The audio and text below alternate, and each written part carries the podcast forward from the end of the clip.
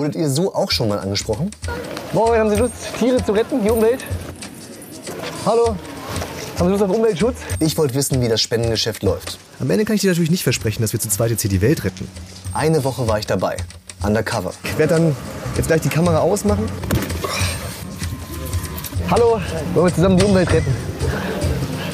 Leute wollen eigentlich gar nicht reden. Jetzt ein paar Minuten läuft man hier echt nur rum wie ein Zombie.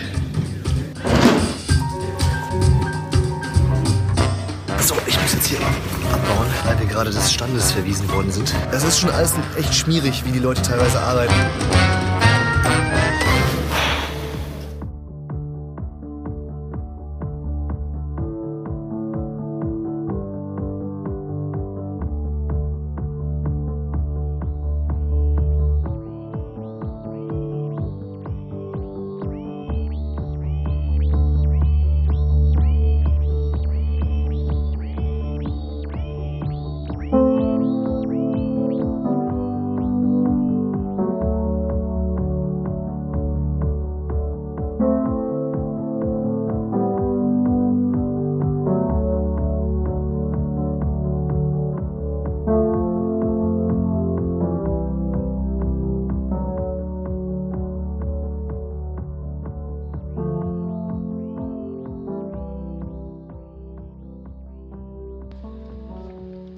Einen schönen guten Tag, meine lieben Zuhörer, und herzlich willkommen bei einer neuen Ausgabe des Res Publica Podcast. Insgesamt schon mit der fünften Folge nun. Mein Name ist Paul Gäbler, ich bin der Host dieses Podcasts und wir habt, ihr habt es ja bereits schon im Intro gehört, wir werden uns heute mit Fundraising auseinandersetzen. Woher dieser doch sehr eigenartige Episodentitel mit IBAN der Schreckliche kommt, das werden wir noch im späteren Verlauf des ganzen Podcasts hier noch weiter klären. Ich habe zunächst erstmal ein paar Dankesworte auszurichten und ich glaube, mit der größte Dank, den ich diese Woche aussprechen muss, und äh, das, der geht an meine Mutter, die nämlich sich bis jetzt jede Folge sehr brav angehört hat, also zu jeder Folge ein Feedback gibt und auch immer ein Feedback, mit dem ich auch was anfangen kann. Sie hat zum Beispiel in der letzten Folge vollkommen, vollkommen richtig bemerkt, dass meine Sprechstimme teilweise ein Ticken zu schnell geworden ist an einigen Stellen. Das ist jetzt allerdings, äh, habe ich mir das zu Herzen genommen und ich werde da auf jeden Fall ein bisschen besser aufpassen.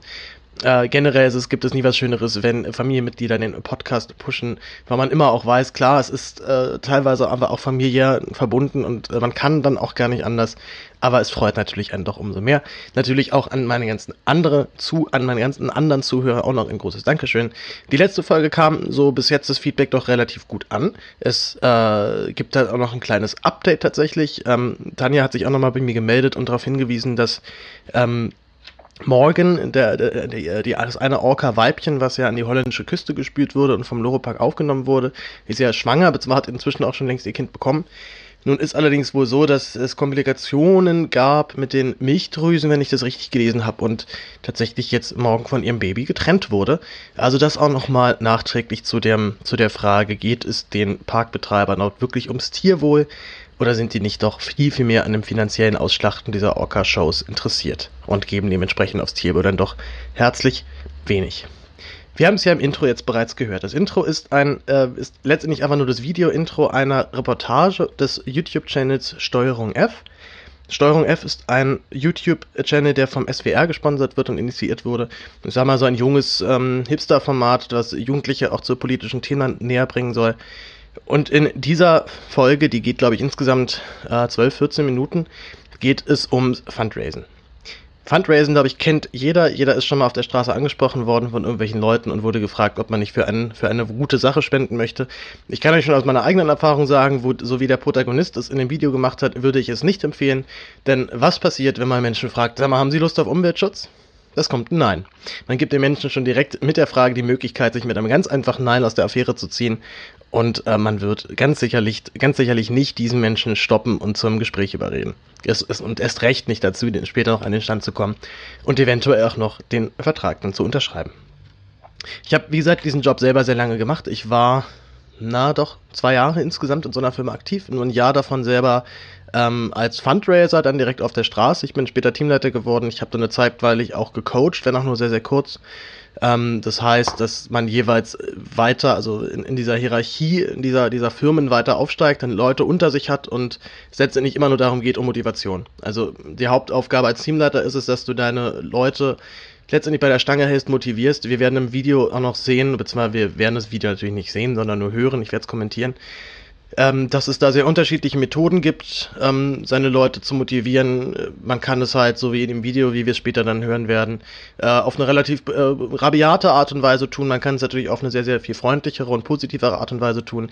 Ich war immer eher der Positivität dazu geneigt und ähm, muss auch tatsächlich rückblickend sagen, dass ich mit gemischten Gefühlen auf meinen alten Job gucke.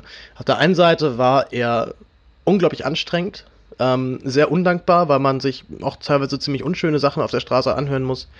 Ähm, ich bin rückblickend doch gesehen sehr, sehr schlecht bezahlt worden und vor allem sind sehr, sehr viele Sachen nachträglich verlangt worden, wo ich mir eigentlich denke, das hätte ich, würde ich jetzt vermutlich anders entscheiden, beziehungsweise ich würde mich jetzt dementsprechend anders verhalten. Wenn jetzt zum Beispiel ein Chef sagt, sag mal, hol doch mal das und das aus dem Lager ab und es wird einfach verlangt, dass du das so machst und ich halt eben nicht gesagt wie sieht denn das jetzt aber aus, ob ich denn nicht für diese zwei Stunden auch bezahlt werde. Das würde mir doch eigentlich zustehen. Ähm, es ist auf jeden Fall ein wirklich sehr, sehr harter Job, aber andererseits halt auch ein Job, wo man wahnsinnig viel lernt.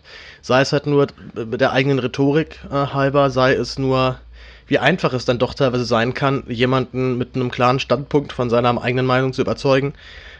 Und ähm, doch wie schnell es dann auch manchmal geht, dass Leute erstmal partout sagen, auf gar keinen Fall, auf gar keinen Fall und sich dann doch irgendwie bereitschlagen lassen. Also was dort zwischenmenschlich dann teilweise in so einem Gespräch passiert, ist, wenn man es, ähm, wenn man sich generell, glaube ich, für Menschen interessiert und sich für Kommunikation interessiert, doch schon sehr, sehr spannend. Und so gesehen würde ich zum Beispiel nicht sagen, dass das jetzt eine schlechte Zeit gewesen wäre. Ich muss auch zum Beispiel auch eingestehen, dass ich sehr, sehr viele Freunde auch durch diesen Job gewonnen habe und sehr, sehr viele, mit sehr vielen Menschen immer noch befreundet bin, was für, sagen wir mal, so klassische Arbeitsbekanntschaften ja ungewöhnlich ist. Ne? Man arbeitet irgendwie zusammen, man verdient dort ein bisschen Geld, aber so wirklich tief wird die Verbindung dann doch nicht. Und das ist bei dem Job anders gewesen. Ich habe diese Menschen in einer sehr kurzen Zeit sehr gut kennengelernt. Ich habe meine jetzige Freundin zum Beispiel auch über diesen Job kennengelernt. Wir haben beide dort gearbeitet. Ich habe einen großen Teil meines Freundeskreises, wie gesagt, immer noch Leute, die ich über diese alte Arbeitsstelle kannte. Und das finde ich nicht unbedingt, gerade wie gesagt, für solche Nebenjobs ist das nicht unbedingt gewöhnlich. Also, wie gesagt, eigenartige, eigenartiges, ambivalentes Verhältnis im Nachhinein zu diesem Job. Ich würde es, gerade wenn man vielleicht nicht der allerextrovertierteste ist, wenn man eher damit Probleme hat, auf Menschen zuzugehen und sie direkt anzusprechen, aber gewillt ist, das zu lernen oder da aus sich rauszukommen, kann ich diesen Job tatsächlich nur empfehlen, weil es ist genau das lernt man dort. Man sollte sich aber darauf einstellen, dass man nicht unbedingt großartig bezahlt wird. Und man muss sich darauf einstellen, dass man sich ein ziemlich, ziemlich dickes Feld zulegen sollte für diesen Job. Denn es ist, wie gesagt, extrem undankbar. Gerade in so einer Großstadt wie Berlin, wenn man dort anfängt, dann zu werben, hörst du dir ziemlich heftige Sachen dann teilweise an. Aber auch das zum Beispiel ist eine Sache, die ich in diesem Job gelernt habe. Man muss immer positiv bleiben.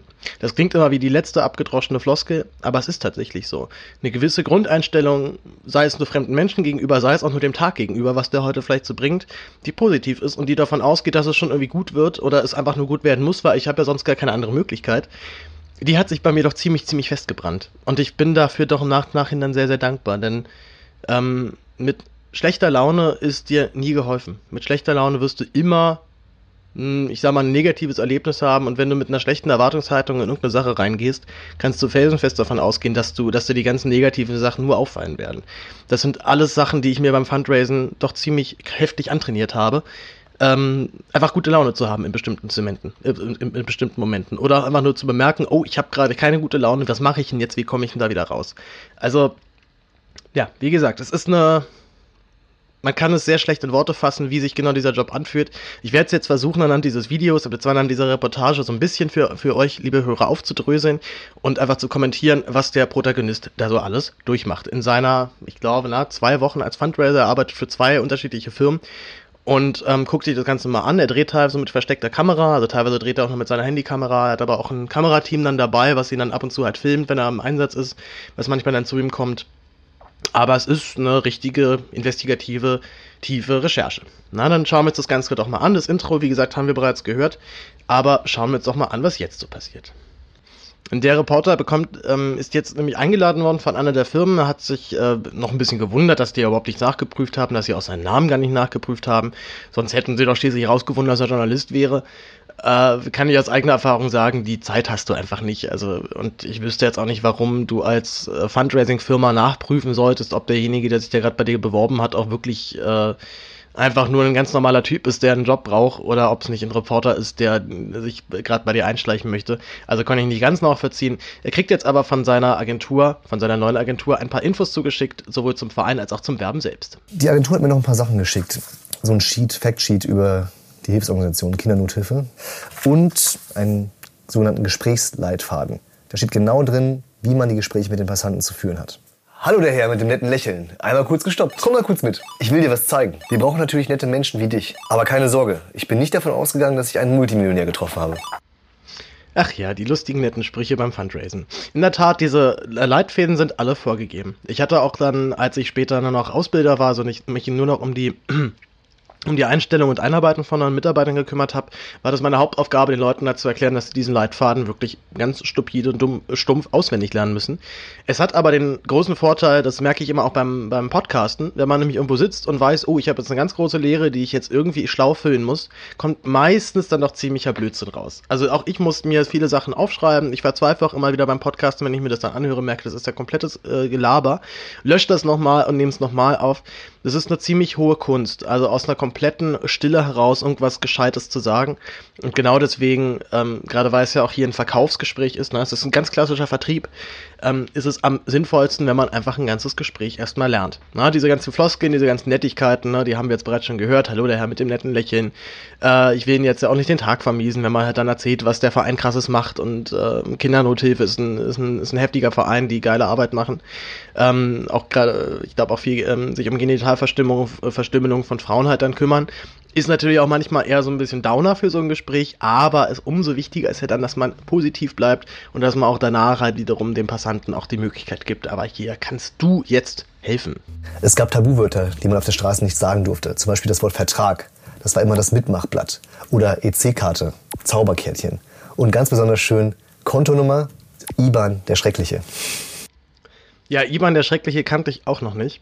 Hat es aber auch direkt mal als Folgentitel geschafft. Mitmachblatt, natürlich, das ist ein Klassiker. Ich glaube, keine Fundraising-Firma nennt ihre, ihren Spendenvertrag genauso wie er ist, denn ich glaube, kein Wort stößt so sehr ab wie Vertrag. Gerade in so einer Situation, wo dich irgendjemand auf der Straße anspricht und das ist, ähm, das ist eine ziemliche Wissenschaft, was für Wörter man jetzt benutzen kann in so einer Situation und was für Wörter vielleicht dann auch eher mal nach hinten losgehen.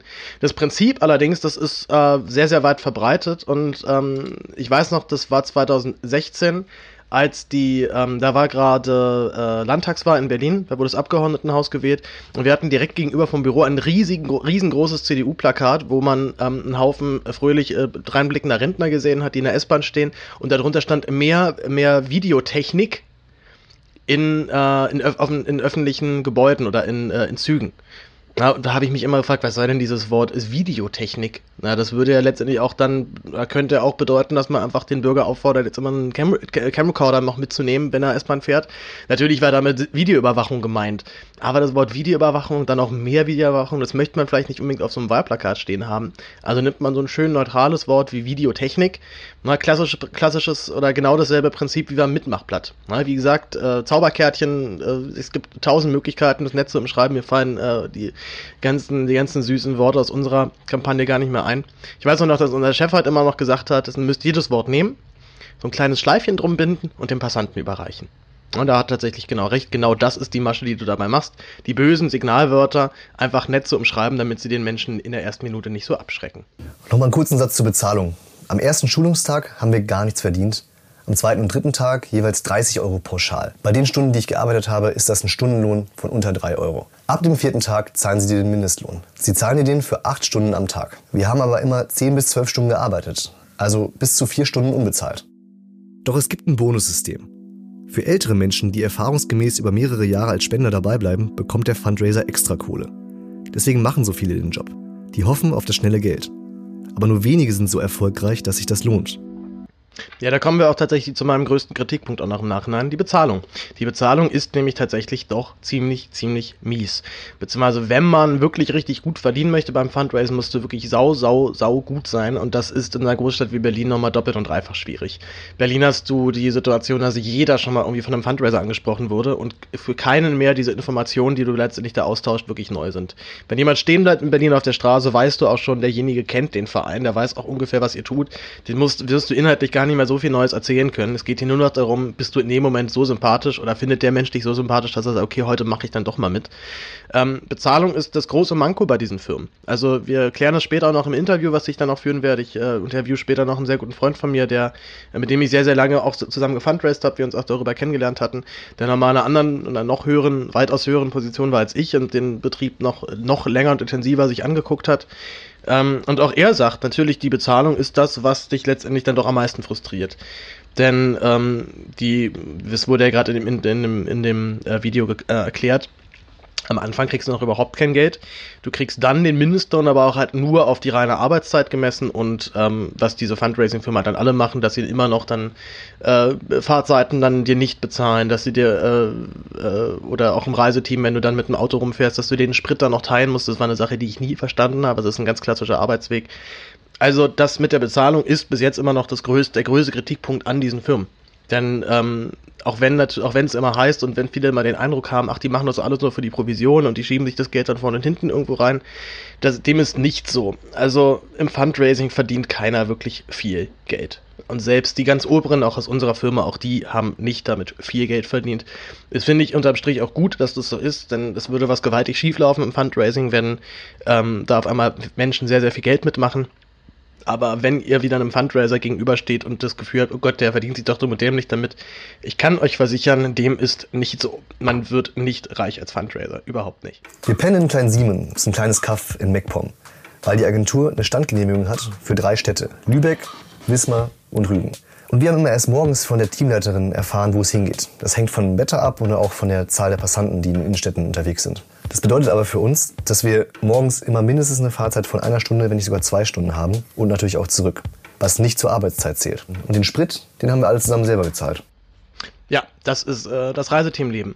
Das habe ich selber, wie gesagt, nicht mitgemacht. Ich bin selber in einer Städtekampagne gewesen. Also wir hatten dann ein festes Büro und sind von dort immer zu Standplätzen innerhalb von Berlin gefahren. Aber man hast, du hast dann auch dein Privatleben natürlich, ähm, wie bei jedem anderen Job, in, immer noch innerhalb der Stadt. Es ist im Reiseteam, wie gesagt, anders. Man fährt dann dort von Kaff zu Kaff, wie jetzt auch unser Reporter hier in dieser Doku. Und ähm, ja, das ist das, was ich auch im Reiseteam dann nie verstanden habe, wenn mir das Leute erzählt haben. Du kriegst dann äh, dein, kriegst dein Auto zwar gestellt von der Firma, aber den Sprit musst du dann selber zahlen, mit das teilst du ja dann irgendwie mit, mit den anderen Leuten dann auf. Ähm, und dann werden die Arbeitszeiten eben auch noch halt eben dann so weit gekürzt, dass du die Anfahrt halt nicht bezahlt bekommst. Das heißt, du fährst dann doch teilweise um 8 Uhr oder 7 Uhr morgens dann los, bist dann irgendwann um 10 am Standplatz und äh, dann geht's los mit dem Werben, dann stehst du dort neun Stunden und dann fährst du halt wieder nach Hause und der ganze Tag ist halt durch. Das, was die Agenturen ja dann immer sagen, ist, nein, nein, du schreibst ja eh so viel, dass du weit über, ähm, über dem halt dann liegst, was du letztendlich da mit, mit einem Mindestlohn verdienst. Also die Rechnung ist immer die, dass wenn du vernünftig halt äh, deine, deine Passanten aufschreibst, irgendwie deine vier, fünf, sechs Leute am Tag mindestens, dann verdienst du ja sowieso von der Provision her viel, viel, viel höher als dieser Mindestlohn oder diese Grundauszahlung. Das heißt aber natürlich auch, dass dir als Mitarbeiter sehr, sehr schnell Stress gemacht wird. Denn dein Grundgehalt, dein Mindestlohn ist sozusagen auch nur ein Provisionsvorschuss. Das heißt, wenn du angenommen, man, man sagt immer so, ab dem dritten, vierten Schrieb verdienst du dann auch wirklich drauf. Aber jetzt mal angenommen, du liegst halt wirklich mehrere Wochen und Tage halt immer nur bis zwei, immer nur so bei zwei bis drei oder bei eins bis zwei, dann wird dir nämlich sofort auch von oben Stress gemacht. Du, äh, ne, hier ist Provision, wir scheinen dir ja mal schon Mindestlohn voraus, aber bis jetzt hast du das ja noch nicht mal im Ansatz reingebracht. Also, ähm, also mach, mach, mach mal ein bisschen Dampf und äh, zieh mal richtig los. Und das ist halt äh, eine Masche, die meiner Meinung nach nicht sonderlich förderlich ist für ein gutes Arbeitsklima. Eher das Gegenteil. Und zwar das komplette Gegenteil. Aber wo wir doch gerade beim Thema Druck sind, hören wir uns doch mal an, was jetzt passiert.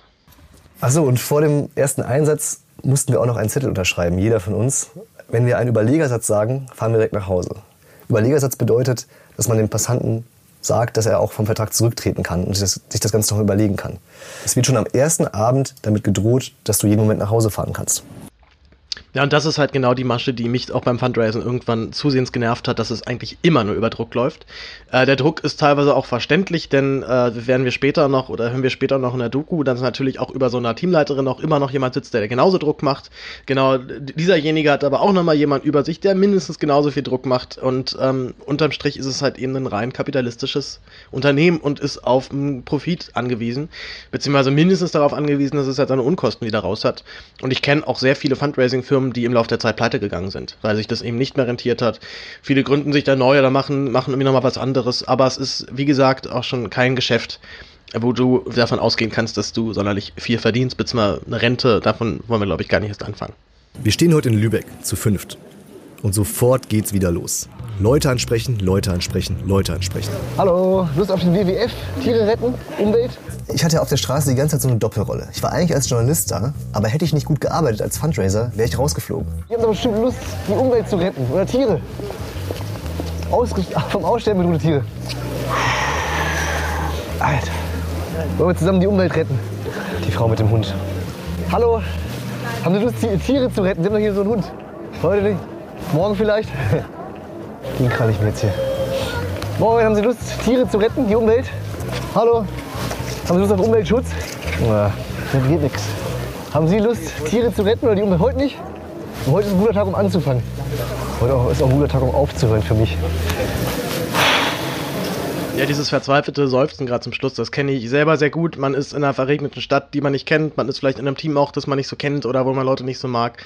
Äh, und man ist immer nur noch verzweifelt, weil man nicht weiß, was man wirklich falsch macht oder was man jetzt anders machen könnte. Und es bleibt trotzdem einfach keiner stehen.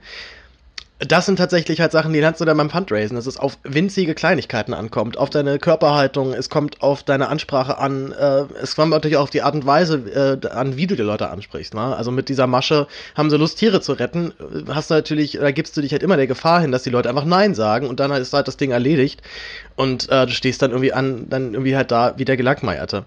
Wir sehen jetzt in der Doku auch, wie sowohl unser Reporter so langsam ein bisschen die Geduld verliert, als auch die Teamleiterin, die ihm jetzt schon ordentliche Ansagen macht, äh, ihm so ein bisschen auf den Kicker hat. Und natürlich, das macht jeder Teamleiter dann erstmal sagen, Frequenz erhöhen. Also halt noch mehr ansprechen, bleibt keiner stehen, dann quatsch halt dreimal so viel, dann ist auch dreimal mehr Möglichkeit, dass einer dann doch mal stehen bleibt. Aber naja. Und äh, es ist gerade schon so, dass die äh, Teamleiterin mich gerade ziemlich auf den Kicker hat, ähm, weil ich angeblich zu wenig Leute anspreche, beziehungsweise nicht enthusiastisch genug bin. Ich gerate jetzt irgendwie mehrmals mit ihr aneinander. Sie, sie haut mir manchmal dann so immer so, so einen Stoß in die Seite oder so oder scheucht mich so irgendwie weg. Und ja, es liegt halt daran, dass sie gerade von ihrem Chef von oben halt echt Druck kriegt, so dass sie die Zahlen erreichen muss. Deswegen ist gerade so die Stimmung ziemlich down bei uns am Stand. Äh, ja, Noch ein alter Fundraiser-Trick. Die Leute mit Handschlag begrüßen. Hat auch nicht jeder Bock drauf, so wie er hier. Oder sie. Ich quatsch sie von der Seite an. Sie bleibt kurz stehen, hat aber gar keine Lust mit mir zu reden. Ich frag nochmal nach, sie beschimpft mich. Und tschüss.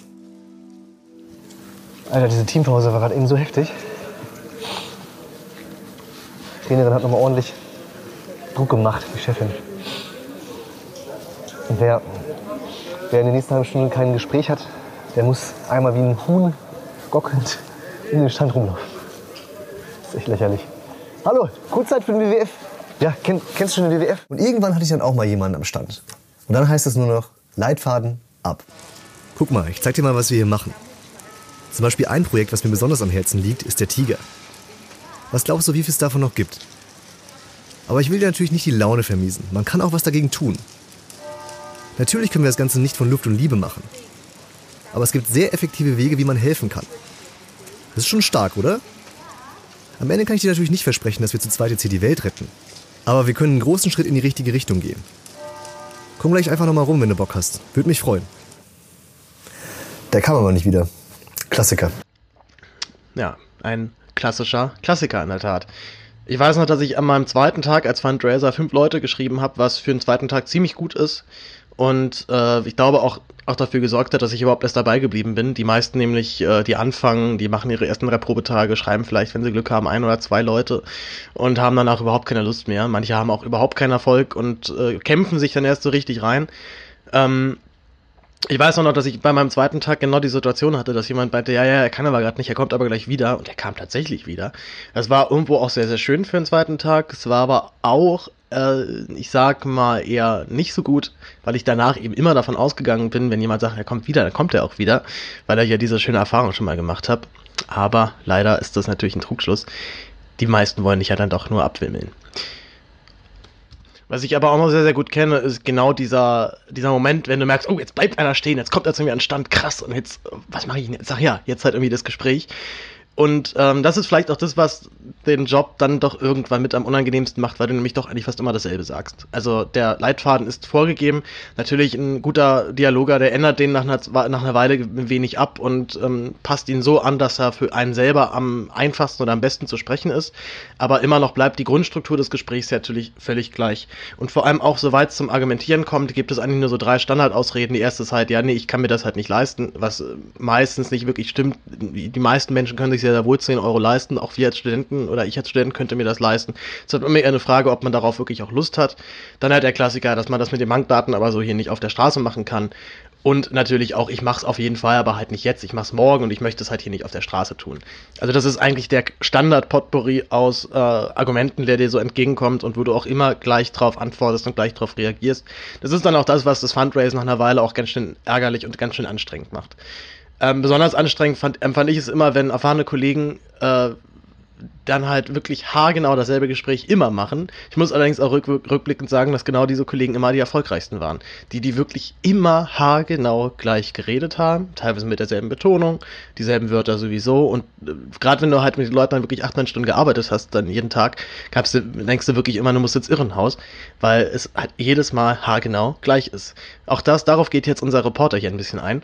Und ist auch so ein bisschen frustriert, glaube ich, dass es dann doch eben so ja, doch so ein bisschen knallhart preußisch zugeht, dass du einfach halt nur einen Leitfaden runterballerst und dann irgendwie hoffst, dass davon ein bisschen was hängen bleibt. Meiner Erfahrung nach ist es halt aber auch mit die effektivste Form von Werben. Also alles, was die sagen, haben die schon über tausendmal gesagt. Das jedes, jeder einzelne, jedes einzelne Wort ist, ist wie ein Baustein quasi. Ist alles zusammengesetzt aus diesen Leitfaden, den die bekommen. Und es ist wirklich, also ich sag mal so, es ist Akkordarbeit am Menschen. Ich war für beide Agenturen insgesamt fünf Tage auf der Straße und habe ganze drei Abschlüsse gemacht. Das ist echt wenig. Ein guter Fundraiser, der macht zehn Abschlüsse am Tag. Die Gespräche, die du mit denen führst, ist alles standardisiert. Und es geht ja nur darum, dass der Passant das nicht merkt. Wenn, es, wenn der Passant es nicht merkt, haben die halt eine gute Chance, um am Ende den Vertrag abzuschließen.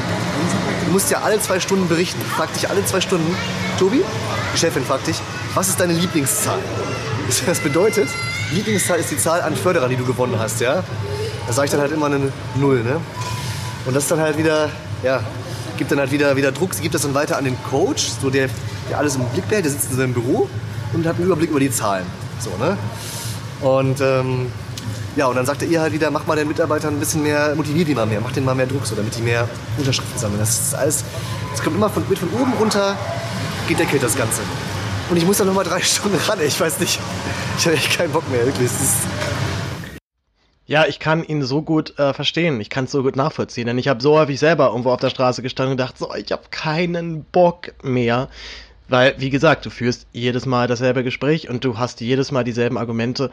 Ähm, das Einzige, was vielleicht, oder was, was ich an den Jobs doch schon schön fand, waren halt eben auch diese völlig unterschiedlichen Typen, die, auf, auf die du dann da triffst. Also gerade in einer Großstadt wie Berlin, wo es eher nochmal alles völlig, äh, völlig diversiv nochmal zugeht, quatscht halt dann mit irgendwelchen Truckern, du quatscht mit irgendwelchen Beamten, du quatscht mit Juristen, du quatscht mit, äh, ich habe auch irgendwelche Politiker äh, mal angesprochen. Also du hast halt so wirklich aus jeder Gesellschaftsschicht irgendwen mal vor dir. Und es ist ähm, gerade halt so zum Vorurteile abbauen, vielleicht, dass wir Arme sich ja dann weniger für sowas interessieren. Also meine Erfahrung war zum Beispiel, dass Leute, die, äh, hat, die halt zum Beispiel Hartz IV bekommen, die wollten dann teilweise immer spenden, weil sie, ja, ja, ich weiß, wie das ist, wenn wenn wenn es dir nicht gut geht, wenn es so wie Scheiße läuft und wenn Hilfe, Hilfe vonnöten wäre. Aber auch bei unserer Firma war ganz klar vorgegeben, wir von Leuten, die Sozialhilfe empfangen, nehmen wir keine Spenden an. Also wir hätten sie theoretisch einschreiben können, aber die Wahrscheinlichkeit, dass diejenigen nach ein bis zwei Monaten sofort wieder abspringen, ist natürlich sehr, sehr hoch. Also so einen gewissen Qualitätsstandard haben wir halt noch an den Tag gelegt. Und äh, was ja auch hier dem äh, Tobi auch ja besonders halt aufstößt, ist halt dieser Druck, der permanent aufgebaut wird. Und da muss man halt eben auch sagen, es ist unterm Strich halt einfach nur ein Vertrieb. Ne? Also in jedem Autohaus hättest du genau dieselben, hättest genau denselben Ärger, wenn halt über, äh, wenn halt die ganze Zeit wieder kein, äh, da kein Auftrag reinkommt. Und dasselbe hast du halt hier genauso. Bloß geht's halt eben hier um, ich sag mal, eine gute Sache oder um den Anschein einer guten Sache. Und der nächste Clip, da kontaktiert der Reporter jetzt schon Talk to Move und versucht mit denen ein paar Sachen halt zu klären. Unter anderem halt diese Arbeitszeiten, die natürlich viel, viel, viel zu, äh, viel zu hoch sind und dann auch nicht bezahlt werden. Ähm, außerdem hat er so ein bisschen Stress mit der Agentur, mit der er, für die er davor gearbeitet hat. Er hat für zwei Agenturen hier ähm, gearbeitet. Die eine ist Talk to Move, die kenne ich auch selber. Die andere ist Hello, die kannte ich jetzt nicht selber, aber Fundraising-Agenturen gibt es dann doch ziemlich, ziemlich, ziemlich viele. Und gerade bei der zweiten Agentur, für die er gearbeitet hat, gab es dann noch ein paar unschöne Vorfälle, denn Talk to Move achtet ziemlich, ziemlich penibel darauf, dass ihre Leute halt einen gewissen Standard halten, dass sie auch bestimmte Ansprachen an Passanten eben nicht machen, ne, aber gerade dieses Aufmerksamkeit erzeugen ist natürlich äh, wichtig für einen Fundraiser, aber auch da gibt es natürlich gewisse Grenzen, die eingehalten werden müssen. Das, wie gesagt, bei Talk to Move war das so, bei Hello war das nicht so, aber lassen wir erstmal Tobi erzählen, was es denn genau mit der Arbeit auf sich hatte und was er denn genau jetzt kritisiert, beziehungsweise was er von Talk to Move eigentlich wissen wollte. Der Agentur Talk to Move habe ich natürlich auch geschrieben. Die antworten insgesamt sehr ausweichend. Das Krasse ist, auf die unbezahlten Überstunden, die langen Arbeitszeiten, die Anfahrten, gehen die hier überhaupt nicht ein. Stattdessen schreiben sie nur was zu den Seminaren und Schulungen. Die sind nämlich, Zitat, freiwillig und kostenlos. Äh, freiwillig? Die Seminare und Schulungen, die mussten wir machen. Sonst hätten wir am nächsten Tag nicht auf der Straße stehen können. Was man Talk to Move aber zugutehalten muss, die Teamleiterin hat echt Wert darauf gelegt, dass wir immer freundlich und seriös zu den Passanten sind. Das habe ich bei Hello anders erlebt. Der Druck, Abschlüsse zu machen, war so groß, dass einige Leute dadurch einfach dreist wurden. Und das ist in Düren passiert. Die Passantin hier links hat die Polizei geholt und zeigt gerade meinen Kollegen an, wegen Beleidigung. Sie sagt, er habe sie beim Vorbeigehen mit sexy Biene angesprochen. Er bestreitet das. Ich habe es nicht gehört, ich war viel zu weit weg, muss aber genau wie mein Kollege eine Aussage machen. Ja, das sind natürlich genau die Situationen, die man damit provoziert, wenn man seinen Mitarbeitern zu doll Druck macht. Ähm, ohne jetzt die Mitarbeiter da in Schutz nehmen zu wollen, weil natürlich muss es eigentlich selber jeder wissen, dass du mit einem Spruch wie Hey sexy Biene eher eine negative Reaktion auslöst als eine positive. Und äh, soweit die erste Reaktion des Passanten auf dich negativ ist, hast du natürlich schon komplett verloren und hast eigentlich auch nicht, nicht mehr viel zu gewinnen. Ähm, nun kenne ich es halt wiederum auch auf der anderen Seite, dass man auch manchmal Passanten da trifft, die einfach gerade einen wirklich super scheiß Tag hatten und äh, da einfach schon die freundliche Ansprache, guten Tag, wie geht es? Ihnen reicht, dass derjenige völlig ausflippt. Ich hatte schon Leute, die haben dann die Polizei gerufen äh, und dann kommt dann irgendein Typ halt an, also irgendein, irgendein Polizist und fragt auch, ja, was, äh, was ist jetzt hier passiert? Ja, gut, dann fahr ich jetzt halt wieder nach Hause. Ähm, in einer Großstadt wie Berlin kannst du natürlich, kannst natürlich teilweise mit, äh, mit ganz kleinen Sachen Aufmerksam Aufmerksamkeit erregen, manchmal natürlich halt auch, oder, oder auf der anderen Seite musst du auch manchmal eben ganz schön, ganz schön hochstapeln, bis halt jemand wirklich dann halt stehen bleibt und sich auf irgendeine Provokation auch einlässt. Ich habe als Teamleiter immer sehr darauf geachtet, dass meine Mitarbeiter einen gewissen Standard halten. Natürlich könnte man auch mal charmant sein, vielleicht auch mal ein bisschen flapsiger sein. In Berlin wird es ja auch dann eher mal wohlwollend aufgenommen aber wir haben es dann auch immer eher über die, ich sag mal, die äh, charmante, quatschige Seite versucht. Also was ein Standardspruch bei uns in der Firma war, war äh, insbesondere wenn du jetzt vielleicht jemandem gegenüberstehst, der das andere Geschlecht dann als du selber hast, äh, dass man halt dann fragt so, hey, äh, weißt du eigentlich, wie viel ein Eisbär wiegt? Dann kommt meistens natürlich sowas wie, ähm, äh, nein. Naja, aber auf jeden Fall genug, um das Eis zu brechen, oder? Hi, ich bin der Paul. Und das kann in so einer spontanen Situation auf der Straße auch dann manchmal wirklich witzig sein und man erlebt teilweise wirklich sehr schöne Momente mit völlig wildfremden Personen. Manchmal auch, dass es natürlich überhaupt nicht zu einem Gespräch im Sinne von, ich spende jetzt hier für euch Geld kommt. Manchmal quatscht man einfach nur fünf Minuten nett mit irgendwelchen random Passanten und hat dabei seinen Spaß und dann geht's halt weiter. Aber es hängt natürlich sehr von der Firma ab, was da für ein Standard im äh, Gespräch gehalten wird und was für Sprüche halt eben gehen und welche nicht gehen. Äh, Tobi zählt jetzt nochmal zusammen und listet ein bisschen auf, was er da so mitbekommen hat. Ich hätte sowas natürlich als Teamleiter niemals zugelassen. Das, was ich euch gerade gezeigt habe, das war ein Einzelfall. Aber das entspricht absolut dem Niveau, das ich in den Tagen dort erlebt habe. Es fielen zum Beispiel Sätze wie, ey, ich liebe dich. Ah, mein Lieblingspärchen. Du da hinten mit dem Arsch.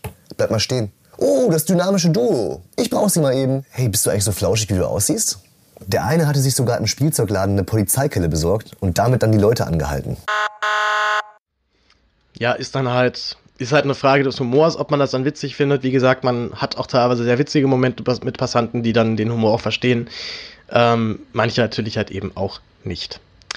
Naja, wie gesagt, auch immer sehr von der Firma abhängig. Wir hatten zumindest einen gewissen Standard gehalten, aber natürlich kannst du auch als Teamleiter niemals sicher sein, ob nicht vielleicht auch jemand irgendeinen blöden Spruch halt angedrückt hat.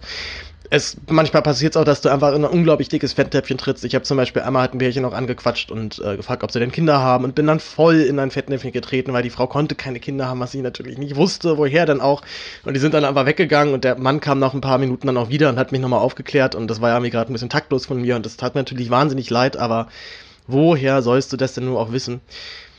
Abschließend zu dieser Doku, äh, der äh, Reporter zieht jetzt nochmal ein kleines Fazit hat seinen letzten Arbeitstag, seine letzten äh, Minuten, die er jetzt nochmal fundraisen muss. Und äh, ich kenne es selber, ich, als ich gekündigt habe von der Firma, wo ich gearbeitet habe, war ich auch sehr, sehr erleichtert und sehr, sehr glücklich. Und man empfindet dann doch sehr, sehr viele Jobs als sehr, sehr, auf, auf sehr, sehr machbar, weil sie natürlich längst nicht so anstrengend sind wie Fundraisen. Man steht die ganze Zeit draußen, man läuft die ganze Zeit rum, ist körperlich auch ganz schön fordernd. Äh, bei jedem Wetter, sei es eben auch bei 30 Grad oder halt eben auch bei minus 20 Grad.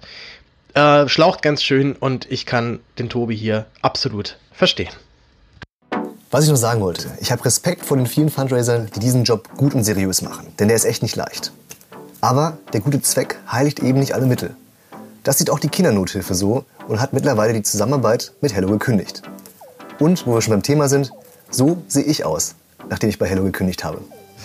Ich bin gerade echt richtig, richtig glücklich, dass ich heute nicht bei diesem Pisswetter mich hier in die Innenstadt stellen muss und irgendwelche Leute anlabern muss. Das ist echt gerade ein richtig großes Freiheitsgefühl. Ach ja, ich kann ihn so gut verstehen. Gerade bei schlechtem Wetter macht der Job nämlich so gar keinen Spaß. Es regnet, es ist kalt, die Feuchtigkeit und auch die Kälte zieht dir langsam unter die Klamotten. Es macht so richtig gar keinen Spaß und ich, das, die Erleichterung äh, kann ich absolut nachvollziehen. Denn es ist, wie gesagt, ein, schon cooler Job, gerade wenn man wirklich darauf Bock hat, wenn man sich auch für NGOs interessiert. Ähm, und wenn man vielleicht eben auch bereit ist, so ein bisschen von seinen Vorurteilen runterzukommen, das sind ja alles irgendwie nur Halsabschneider. Äh, das kann ich euch versichern, dem ist nicht so. Aber wer den Job machen möchte, sollte sich das echt gut überlegen, weil er wird damit, ich würde immer davon ausgehen, dass du an deine Grenzen stoßen wirst. Sei es jetzt körperlich, sei es von der psychischen Belastbarkeit. Aber andererseits lernst du halt eben auch wahnsinnig viel. Allein schon halt, wie teilweise, wie unglaublich stupide es einfach manchmal nur sein kann, Leute von seiner, von seiner Ansicht zu überzeugen.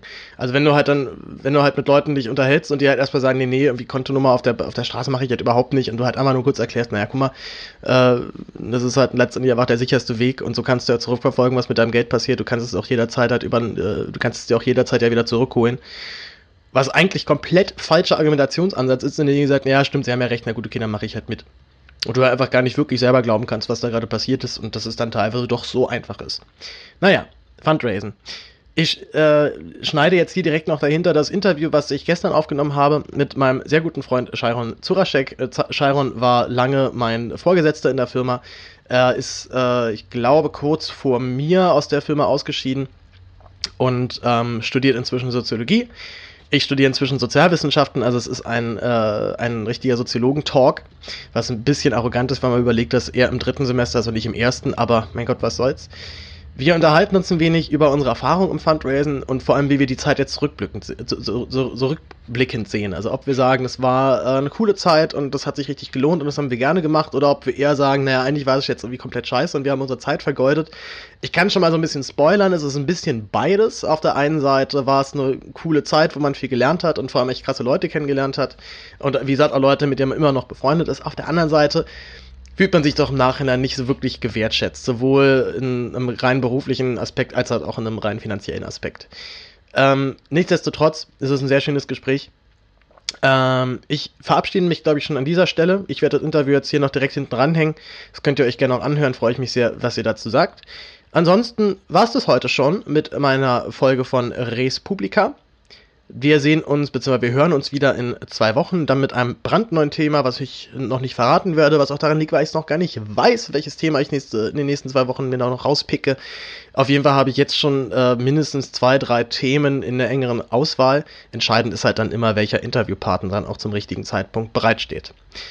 Das war's erstmal von mir. Wenn ihr noch Fragen, Anregungen habt, ihr könnt mir jederzeit über Twitter unter äh, Podcast-Res äh, schreiben. Ihr findet mich natürlich auch bei Instagram. Und ansonsten verteilt diesen Podcast in der Welt, äh, macht Werbung dafür, empfehlt euren Freunden äh, Folgen, die sie vielleicht interessieren könnten. Abonniert natürlich meinen Podcast und bleibt immer schön weiter am Ball. Ihr hört jetzt noch das Interview und ansonsten wünsche ich euch ein, eine schöne Woche. Bis dann, macht's gut. Ciao. So, ich sitze auf dem Tempelhofer Feld. Es ist äh, windig, es ist äh, eindeutig Herbst und es wird ein bisschen kalt, aber es ist nicht so wild. Und äh, hier sitzt jemand neben mir. Wer, wer ist das denn? Guten Tag, ihr Lieben. Hi, ich bin der Chiron, 27, guter Freund von Paul und ich freue mich auf heute. Ja, wunderbar. Äh, was machen wir denn heute? Wir quatschen über das Fundraising. Ich habe gehört, du hast auch mal Fundraising gemacht. Ja, sogar viel zu lange, wenn ich ehrlich bin. Ja, das würde ich von mir fast auch behaupten, viel zu lange. Äh, und wie lange genau, außer zu lange? Ähm, knapp zweieinhalb Jahre habe ich am Stück Fundraising gemacht. Ja. Was für eine Position hast du gearbeitet? Ähm, ich habe wie jeder andere angefangen als normaler Dialoger. Ich glaube, das werden wir gleich noch alles ein bisschen erläutern, oder? Ja. Äh, habe mich dann hochgearbeitet, Teamleiter, wurde dann Co Coach und dann auch irgendwann Städtekampagnen. Ähm, ich werde jetzt das Wort vermeiden. Städtekampagnen. Chef. Chef, ja genau, Chef. Du warst Chef von dem ganzen Bums. Also Richtig, Warst Chef. du, auch, warst du also auch mein Chef? Ich war auch dein Chef, mein Lieber. Ja, es hat Spaß gemacht. Ja, das waren gute Zeiten. Und immer, immer wenn wir jetzt irgendwie manchmal zusammen arbeiten, sei es jetzt Kellnerschichten oder sonst wo, äh, ploppt es manchmal auch hoch, dass du früher mein Chef warst. Ja, ich, ich glaube, das steckt doch so ein bisschen in mir drin. Ich krieg das nicht mehr los. Auch Leute, die ich dessen, also ich war nee, deren Chef und trotzdem habe ich das Gefühl, nee, Quatsch. Nee, das, das müssen wir rausschneiden. Wunderbar. Du hast äh, erzählt, du warst, hast als äh, ganz normaler Dialoger angefangen, du warst dann Teamleiter. Was genau sind das für Positionen? Kannst du mal beschreiben? Mm, Ja klar. Also als Dialoger bist du sozusagen die unterste Kaste. Das heißt, du machst all die Jobs, die sonst keiner machen will. Du musst den ganzen Tag rumrennen und Leute ansprechen. Und du bist eigentlich dafür zuständig, die ganzen Spenden, auf denen das ganze System ja auch basiert, umzusetzen, reinzuholen und die Leute sozusagen dazu zu bekommen, dass sie dann auch mitmachen für die Hilfsorganisation. Und wenn du das ganz lange und ganz toll machst, dann wirst du irgendwann Teamleiter. Das bedeutet, du hast dann selber ein paar Dialoger, die für dich den Job erledigen. Und du kümmerst dich darum, dass sie auch alle richtig arbeiten. Du musst immer noch genauso arbeiten, hast einfach noch mehr Verantwortung, musst noch mehr arbeiten, kannst aber im besten Fall auch ein bisschen mehr Geld verdienen. Ja. Und als Coach, was machst du da? Als Coach stehst du dann in die nächste Stufe und dann hast du nicht ein paar Dialoge unter dir, sondern hast du ein paar Teamleiter unter dir. Genau dasselbe Prinzip, da arbeitest du noch mehr, hast noch mehr Verantwortung, verdienst im besten Fall auch mehr, aber musst einfach dafür sorgen, dass die Leute arbeiten. Das heißt, die Leute arbeiten zwar alle, wie sie denken, dass sie arbeiten, aber du musst dafür sorgen, dass es ein bisschen, wie soll ich sagen, effizienter zu gestalten, die Leute ein bisschen anzustacheln und schon auf Trab zu halten. Wenn man ehrlich ist, muss man die Leute schon immer ein bisschen scheuchen. Ja, das ist nicht so schön. Würdest du denn jetzt rückblickend sagen, wenn, oder wie lange ist das her, dass du da gearbeitet hast? Mm, lass uns doch mal überlegen. Ungefähr, lass mich nicht lügen, jetzt so knapp zwei, anderthalb Jahre so? Ich gerade sagen, weil ich weiß noch Zwei genau. Jahre fast. Ich glaube, ich habe im Oktober habe ich nochmal dieses Reiseteam-Ding gemacht, war? Und ich glaube, das ging so bis Oktober, November und dann habe ich aufgehört. Ja, zwei Jahre fast. Ach, ich erinnere mich. Das war wirklich genau vor zwei Jahren. Da, waren, da war ich ja sogar noch mit. Wir haben ja auch so eine letzte glorreiche Woche gemacht, um dich äh, aus deinem Jobgebühren zu verabschieden. Voll schön, war richtig, richtig schön. Ja, danke dafür nochmal. Gerne, gerne. Ähm, würdest du denn jetzt rückblickend sagen, dass es eine geile Zeit war oder denkst du halt eher, es war jetzt eigentlich ein bisschen scheiße alles? Das ist eine schwierige Frage, die habe ich mir selber auch schon ein paar Mal gestellt. ähm, rückblickend, rückblickend, ich bin nicht zufrieden mit der Zeit, die ich da. Also ich denke oft drüber nach, dass ich die Zeit ein bisschen verschwendet habe, weil das auch, ich meine, ich war 22 bis 25. Das waren wirklich wichtige Jahre in meinem Leben jetzt mal so rückblickend.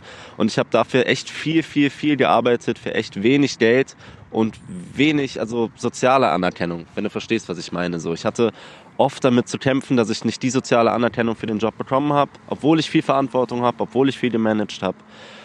Und ich hätte die Zeit auch anders investieren können. Ich hätte in der Zeit einfach ein komplettes Studium machen können zum Beispiel oder eine Ausbildung. Mm, Aber ich weiß auf jeden Fall, dass ich so ein bisschen Social Skills für mich bekommen habe, die mir mein Leben lang weiterhelfen werden. Und ich habe echt hart geackert. Ich weiß von mir, dass ich das kann, wenn es drauf ankommt. Ich habe früher auch schon relativ viel Kohle verdient. Das war auch ganz cool. Und aber so unterm Strich gesagt, könnte ich es nochmal machen, würde ich es anders machen. Ah, du- Aber du würdest es nochmal machen. Ja, aber nicht so lange. ich würde ich würd auf jeden Fall ein paar Sachen mitnehmen, die man aus dem Job lernen kann, aber ich habe viele, viele, viele, viele Monate umsonst in den Job gesteckt, für, wofür ich nie was zurückbekommen habe. So, und das sollte nicht sein. Da kann man klüger sein. Da sprichst du ja schon so direkt das Problem an, äh, dass man doch relativ bescheiden bezahlt wird. Ähm, Wodurch manifestiert sich das oder ab wann verdient man als Dialoger, Teamleiter wirklich gut? Also gab es irgendwie auch mal Phasen, wo du dachtest, ey, jetzt fühle ich mich doch mal geil bezahlt? Ja, natürlich, die gab's. Also die Firma ist auch nicht dumm oder beziehungsweise die, die Branche ist auch nicht dumm und die wissen auch, dass jeder Mensch ab und zu mal Erfolgserlebnisse braucht. In Form von Prämien, in Form von Anerkennung, von Geschenken, von Prämien, die man sich erarbeiten kann und so weiter. Und klar hatte ich auch schon Monate, wo ich auf einmal 4000 Euro verdient hat. Aber ich habe leider auch Monate gehabt, wo ich dann nur 600 oder 800 Euro verdient habe unterm Strich. Und das ist nicht so toll. Und was ein bisschen fehlt bei dem Job, auch über Langzeit, also für Langzeitmotivation, ist einfach ein kontinuierliches, gutes Gehalt oder nicht so viele Faktoren, die davon abhängig sind, wie viel Geld du bekommst, weißt du. Dann die Zahl musst du mit der multiplizieren und dafür musst du vorher das und das machen und dann musst du noch aus dem letzten Monat das und das mitnehmen und dann, wenn du Glück hast, stimmt unterm Strich noch das, wenn dann nicht noch die Steuern abgezogen werden. Also das sind wirklich viele Faktoren und das sollte nicht so sein bei einem Job, der eigentlich ja, viele gute Aspekte mitbringt, den durch so eine Sache wie Geld einfach komplett kaputt zu machen, ist schade.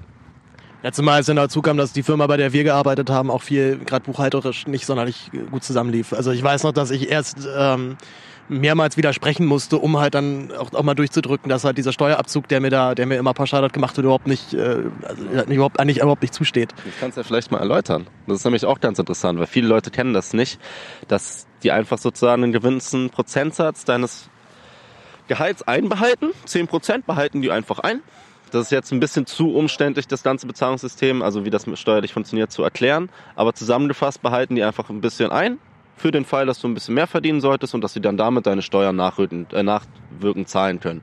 Und das ist nicht legitim, weil die sagen dir niemals, wie viel Steuern du wirklich gezahlt hast, wie viel sie davon aufgewandt haben und du kriegst dann den Rest auch nicht zurück. Im besten Fall läufst du dreimal hinterher, um dann dein Geld wirklich zurückzubekommen. Also ich, ich musste, ich musste zweimal nachfragen, dann kam es auch. Aber es war halt immer, es war ein ziemlicher Stress und ich bin auch im Nachhinein überzeugt, dass die Masche auch ein bisschen ist, naja, wir behalten es mal ein und hoffen, dass ja. vielleicht ein paar einfach nicht nachfragen, dann haben wir direkt halt ein bisschen, ein paar hundert Euro noch direkt mehr gemacht, ja. Genau. Dazu kommt ja noch der Punkt, dass viel mit Leuten gearbeitet wird, die sehr jung sind.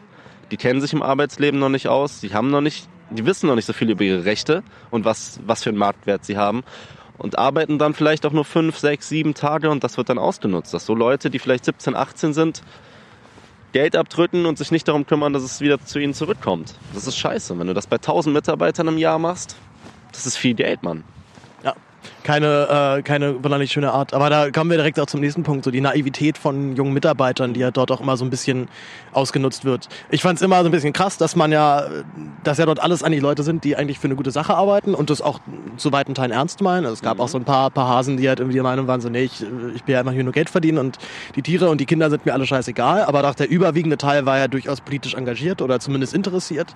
Und dann wird da aber über dem ganzen Ding also ein riesen, richtig knallhartes, kapitalistisches, hart Hardcore-System halt da durchgedrückt. Also ja. wer halt am meisten schreibt, der kriegt auch am meisten Geld.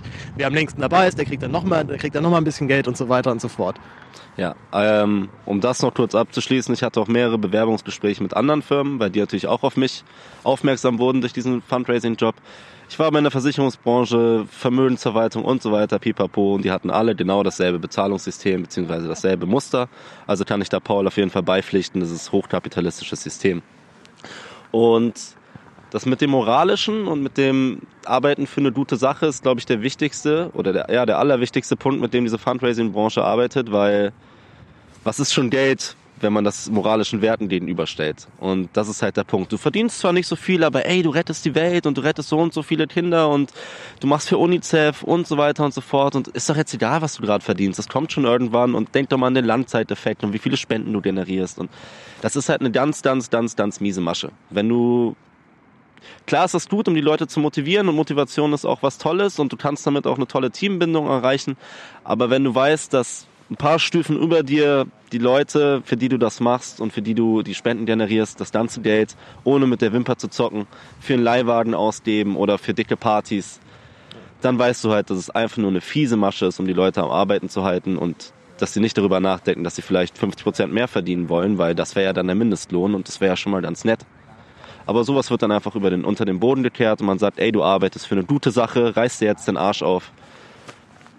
Das kannst du halt, das funktioniert halt einfach mit Hilfsorganisationen. Und das hinterfragt doch keiner und dann holst du dir halt die Leute, die dafür bluten wollen und die, die es nicht wollen ja, die haben halt das Herz nicht am richtigen Fleck und die dürfen dann auch wieder gehen und dürfen nicht für dich arbeiten. So. Ja, oder halt auch was, was ich dann auch äh, nachträglich immer noch sehr, sehr schwierig finde, dass ich mit den, also die reine Arbeitszeit hat dann zwar irgendwie acht Stunden betragen, aber es gab ja noch dann die zum, äh, die im Büro sein Zeit, dann vom Büro ja. zum Standplatz fahren, dann vom Standplatz wieder zurückfahren, dann noch als Teamleiter noch, noch nachtragen und äh, nochmal ab, ab, äh, nochmal Feedbackgespräche führen. Also man hat, man war sehr schnell mal beim Arbeitstag von zehn Stunden und dann kam, kam es halt mit Mindest und gar nicht mehr hin. Und wenn ich mich richtig erinnere, ich glaube, wir hatten einen Mitarbeiter, der wirklich unglaublich gut war, der hat jeden Tag seine 5, 6, 7, 8 Leute geschrieben, der war wirklich mhm. äh, saustabil. Und der hatte dann irgendwann so einen Stundenlohn mit allen Zeiten zusammen so von 10 bis 11 Euro. So, und das war halt ein richtig guter Mitarbeiter. Äh, das heißt, man kann sich etwa vorstellen, wie, wie der Stundenlohn bei Leuten aussieht, die eher so mittelmäßig sind oder halt Leute so, wie zum Beispiel auch ich, die jetzt eigentlich nie wirklich gut über den Schnitt lagen, gerade mal so mit Ach und Krach irgendwie drauf. Ja, die verdienen dann halt 4 Euro die Stunde. Oder ja, noch weniger sogar. Musst dir vorstellen, ich glaube, das hast du gar nicht mehr mitbekommen, ne? wo wir ganz am Anfang waren. Müsst ihr euch vorstellen, Ja. als ich angefangen habe zu arbeiten in dem Job, war die Bezahlung noch viel, viel, viel, viel schlechter. Da habe ich für einen kompletten Arbeitstag 36 Euro bekommen.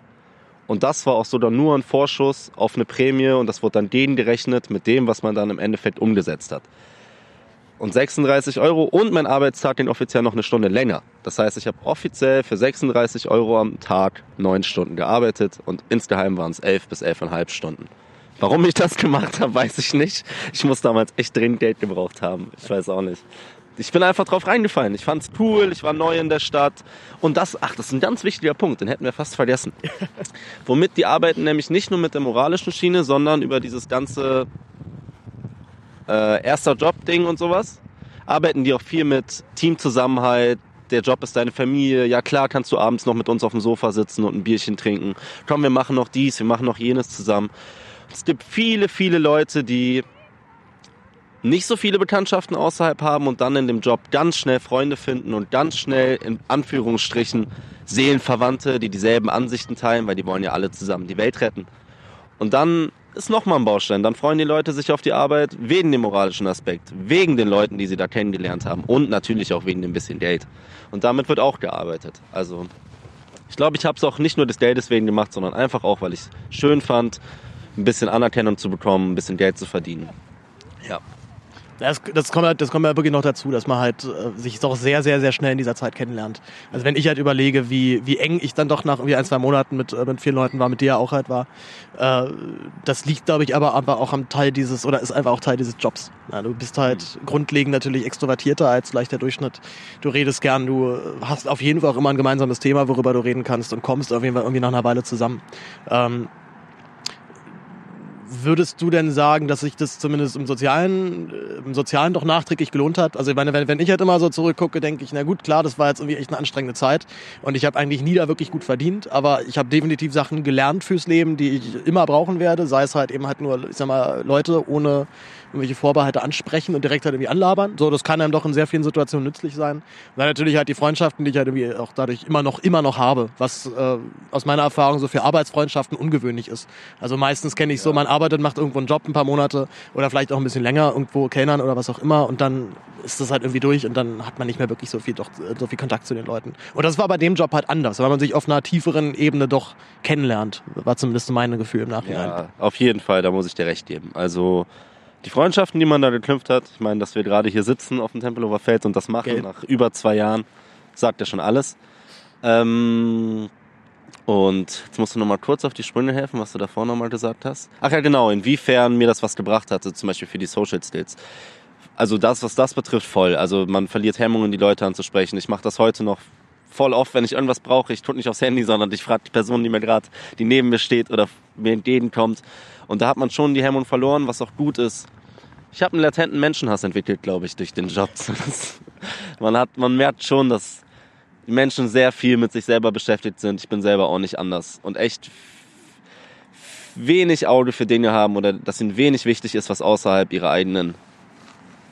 Wie gesagt, wie formuliere ich das jetzt elegant? Vorstellung ist ein Tellerrand einfach. Ja, genau, der Tellerrand. Solange es nicht mich jeden Tag wirklich selber bedrückt und ein Problem für mich selber ist, kann ich ja noch ein Jahr warten, mich darum zu kümmern oder da zu helfen. Wobei ich, wenn ich gerade drüber nachdenke, auch echt nicht anders geworden bin, seit ich in dem Job nicht mehr arbeite und jetzt nach zwei Jahren, ich glaube, ich habe vor einem halben Jahr auch aufgehört, das für die letzte Organisation zu spenden. Echt, du bist bei einem raus. Ja, ich bin bei allen raus und ich krieg von allen, glaube ich, noch E-Mails. Aber ja, ich bin aus allen raus. Ich habe jetzt das letzte, was ich gekündigt habe, war Amnesty. Und ja, ja, ich bin bei allen raus. Okay, das ist krass, weil das ist tatsächlich, wäre auch noch so für mich ein positiver Punkt, dass man doch nach einer gewissen Zeit in so einer Firma dann doch halt eben merkt, dass diese, diese, diese NGOs dann wichtig sind und auch krasse Arbeit machen, die immer noch unterstützenswert ist. Also es ist ja auch immer noch so der, der, der, große moralische Gap, den man da irgendwie so hat. Ne? Dass man auf der einen Seite zwar irgendwie Leute nervt und das ja auch weiß, dass man da den Leuten krass auf den Sack geht mit seiner Arbeit, aber sich halt immer wieder na komm, aber es ist halt irgendwie Amnesty und wir kennen die alle und wir wissen, dass die geile Arbeit machen. Also gerade in dem, äh, da hatte ich jetzt so das Gefühl, oder ist bei mir zumindest immer noch so, dass ich spende immer noch bei allen, wo ich bin. Also ich bin bei beim BUND bin ich immer noch dabei. Okay. Ich bin immer noch bei Amnesty dabei, obwohl ich ja für die jetzt selber nie geworben habe. Also das, das, das ist mir doch immer noch ein Herzensding eigentlich, ja. Hut ab. Shame, shame, shame, würde ich mal sagen. Mhm. Nee, finde ich eine gute Sache, auf jeden Fall. Ich mache das auch wieder, ey, ich habe so viel gespendet und so viel dafür gearbeitet. Und ich hatte ehrlich gesagt, Leute, ganz ehrlich, ich hatte einfach keinen Bock mehr für die zu spenden.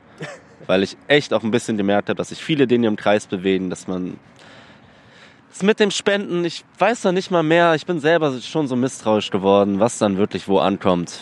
Wenn ich jetzt schon wieder gelesen habe, was hat die von UNICEF verdient, die, die eine Frau, was kriegt die im Schnitt? 100.000 Dollar pro Monat, 1,1 Millionen im Jahr. Ist schon heftig, Mann. Das ist für jetzt irgendeinen, glaube ich, einen Hedgefondsmanager ja noch Peanuts wahrscheinlich, ne? Ja. Ach ja, genau, aber noch zu dem Aspekt mit dem Moralischen, was du gesagt hast, dass es so ein Gap wäre dazwischen. Ich glaube, es gibt nur die zwei Sachen, die einen im Job motivieren, oder? Geld und moralische Verwirklichung oder soziale Verwirklichung. Was für Aspekte gibt's noch, warum man einen Job wirklich gerne macht oder warum man durchzieht? Na, vielleicht das Gefühl, er muss gemacht werden. Ist so eine moralische Aufgabe der Gesellschaft gegenüber, meinst du? Also ich kenne ich kenn diesen Effekt sehr viel von, von Leuten, die in der Pflege arbeiten. So, die machen den Job, genau, ganz genau, die machen den Job halt auch nicht, weil, weil sie dafür gut bezahlt werden, eher das Gegenteil. Die wissen das auch alle und kotzen alle mega ab. Aber gerade wenn du halt weißt, äh, wenn ich jetzt nicht komme, dann sitzt halt Opi da we- weiter in, in, seiner, in seiner Windel und kommt halt und kann sich nicht mehr bewegen. Deswegen kommen die dann halt auch. Das ist ja gerade das Fiese in der Pflege. Ja. Und im Fundraising vielleicht. Ich, meinst du, der Job würde sonst funktionieren? Wenn dieses Moral... Das würde gar nicht aufgehen, das System, oder? Wenn der moralische, die moralische Komponente wegfallen würde, könntest du die Leute nur noch über Geld motivieren, glaube ich. Ich glaube, die Leute würden früher, früher wegbrechen, ja. Das kann bestimmt sein, ja. Doch, das glaube ich gerne. Also, ich, also ein, es gibt ein, ein Erlebnis, was mir eben dann noch sehr, sehr, sich bei mir sehr, sehr eingebrannt hat. Und zwar genau in dieser Woche, wo ich ja dann auch mal Reiseteam gemacht habe. Wir klären gleich nochmal, was der genau der Unterschied zwischen Reiseteam und Städtekampagne ist. Ähm, war ich in Halle und habe da gestanden und für UNICEF geworben. Und äh, es kamen über den Tag verteilt mindestens vier, fünf, sechs Leute halt an aus Afghanistan, aus Syrien. Die, wollten- die wollten mir dann Bargeld in die Hand drücken. Als, guter, als Fundraiser darfst du kein Bargeld annehmen, weil das ist ja auch, äh, weißt ja dann nicht, wo denn das landet. Ich fand es im Nachhinein auch immer noch krass, dass teilweise Leute das dann irgendwie dann eher gemacht hätten, sagen, ich gebe dir jetzt hier irgendwie 10 Euro. Und dann ist aber auch gut. Ich so, ja, nee, nee, das, das hilft mir jetzt aber auch nicht wirklich viel. Außerdem kann ich auch sein, dass ich mir von den 10 Euro jetzt gleich einfach was kaufe. Das kannst du ja nicht nachkontrollieren dann. Ähm, aber diese Leute waren halt alle aus Ländern, wo UNICEF eben wirklich aktiv ist und wo die halt die Arbeit kennen. Und da ist mir erst so klar geworden, dass wir in Europa oder in Deutschland spezieller dann wirklich überhaupt keine Ahnung haben, was UNICEF eigentlich macht. Weil wir diese Arbeit, die UNICEF halt tut, hier überhaupt nicht benötigen. Und äh, der, der Syrer, der Afghane, der kennt UNICEF. So, er weiß dann, ja, natürlich, natürlich kenne ich UNICEF. Die verteilen bei uns Essen, Decken und alles. Und äh, ohne die wäre mein, wär meine Schwester nicht in die Schule gekommen oder sowas. Also da habe ich dann die krassesten Stories gehört. Und das hat sich dann für mich doch nochmal krasser eingebrannt. Vor allem, wie völlig bereitwillig so diese Leute halt dann, die, die ja wirklich auch nicht viel haben. Also als, äh, als Asylant äh, kriegst du ja irgendwie noch, noch, noch mal, noch mal unterm, unterm Hartz-IV-Satz ja irgendwie noch mal Geld, so irgendwie so 340, 340 Euro und so was im Monat. Und die mir dann völlig selbstverständlich einen Zehner in die Hand drücken wollten. Ja, obwohl die es selber dann echt nicht haben. Was sagst du, was, was sagst du dazu? Äh, ja, die Situation kenne ich und das gab es auch schon oft. Und es hat mir auch immer wieder geholfen, dass mir Leute über so Wege Kraft gegeben haben für den Job und mich darin bestätigt haben, wie bei dir vermutlich auch. Also wenn so ein Mensch zu dir kommt, der selber viel weniger hat als alle anderen, die dich nicht mal mit dem Arsch angucken und dir dann Geld helfen will, weil es ihn selber betrifft und dir dann weiterhelfen möchte, das berührt einen einfach. Ich hatte auf der anderen Seite auch schon Stories, die krass anders waren und genau das Gegenteil. Also wenn dann ein Mann aus dem Kongo zu mir kommt und ich weiß nicht, ist das jetzt was hier für den Podcast? Ich weiß nicht. Und der hat erzählt, das dass, weiß ich ja noch nicht. ja, dass da Menschen mit UNICEF-Wagen und UNICEF-Klamotten kamen und sein Dorf überfallen haben und die haben halt sich halt mit den Sachen getarnt und sind halt dann ins Dorf eingefallen, nachdem alle angerannt kamen und sich gefreut haben. Ist halt auch eine krasse Story so. Ich weiß noch, das werde ich nie vergessen, wo der mir das erzählt hat. Und ich stand da nur und dachte mir, das ist doch nicht dein Ernst. Also können die Menschen echt so kaputt sein, dass sie sich Sachen von der Hilfsorganisation klauen, damit die Leute sich auf sie freuen und dann wird das ausgenutzt. Boah. Ja, man, man hört, man erlebt halt ähm, krasse Stories. Das ist vielleicht auch noch so einer der Sachen, die ich für mich positiv auf jeden Fall auch noch in Erinnerung behalten werde. Dass man teilweise extrem witzige Momente manchmal auch mit irgendwelchen völlig unbekannten Leuten halt hat. Also man erlebt sehr, sehr viel sehr witzige Geschichten und sehr schöne Geschichten, manchmal auch Geschichten, die einen fürchterlich aufregen. Das ist aber auch natürlich irgendwie eine Form von, eine Form von Positivität, dass man sich mir da so richtig schön aufregen konnte bei irgendwen. In welchem Job ist das nicht so? Müssen wir doch mal ehrlich sein, in welchem Job redet man sich denn nicht auf? So, so ist es. Was war, was waren so deine, hast du so eine Top 3 von, von, von witzigen Stories, die dir passiert sind? Also, oder sei es halt auch nur, dass dich über Leute halt, über, über, oder Leute, die so richtig blöd gekommen sind und du sie aus, auskontern konntest? Mm, Es ist schwer zu sagen. Ich werde dir keine Top 3 sagen können. Aber es gibt echt, es gibt so aberlustige Zufälle. Es gab zum Beispiel, mal kurz, einen kann ich kurz mal aufklären. Es gab einen Menschen, der hatte eine Behinderung, der war so knapp 35. Und immer wenn wir auf der Schlossstraße in Steglitz gestanden haben, kam der ab und zu an. So alle paar Mal kam der angerannt zu uns und hat uns gefragt, "Hm, wie alt bist du? Was machst du? Und immer wenn Krankenwagen kam oder Feuerwehr, hat er gefragt, was machen die da? Was wollen die hier? der war halt beeinträchtigt. Das hat man gesehen, der war geistlich nicht so. Und ich habe ein bisschen später mit einem Sozialjob angefangen, wo ich zum Beispiel auch in einer Freizeitgruppe arbeite, wo ich Menschen mit Behinderung betreue. Und da gibt's auch immer freitags einen Ferienclub, einen Freizeitclub sozusagen, wo die sich aus allen möglichen Stadtteilen treffen. Und dann könnt ihr dreimal raten, wer da war.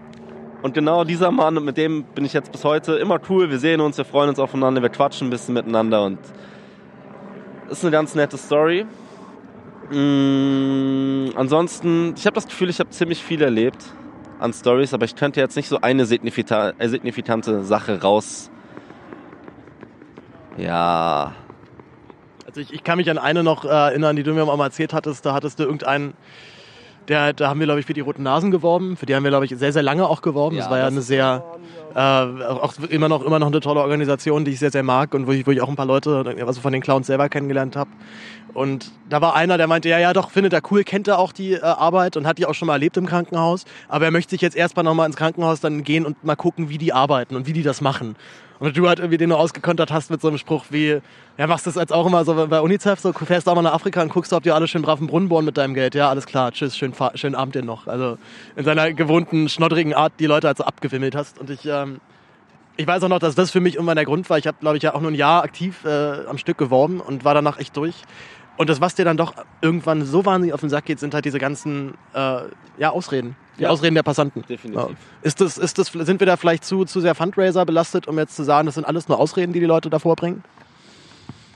Ich glaube, es fällt den Leuten, wenn es um so Sachen wie Spenden geht oder helfen oder drüber nachzudenken, wie dein eigener Stand im Leben ist und wie schlecht es eigentlich andere haben. Ich glaube, es fällt vielen Leuten schwer, da ehrlich zu sich zu sein und einfach zu sagen, ey, ich habe da keine Lust drauf, sondern ich glaube, die wissen manchmal teilweise wirklich selber nicht, dass das einfach nur Ausreden sind. Also, dass sie einfach nicht die Eier haben zu sagen, nein, diesen Monat nicht, ich mach's in drei Monaten.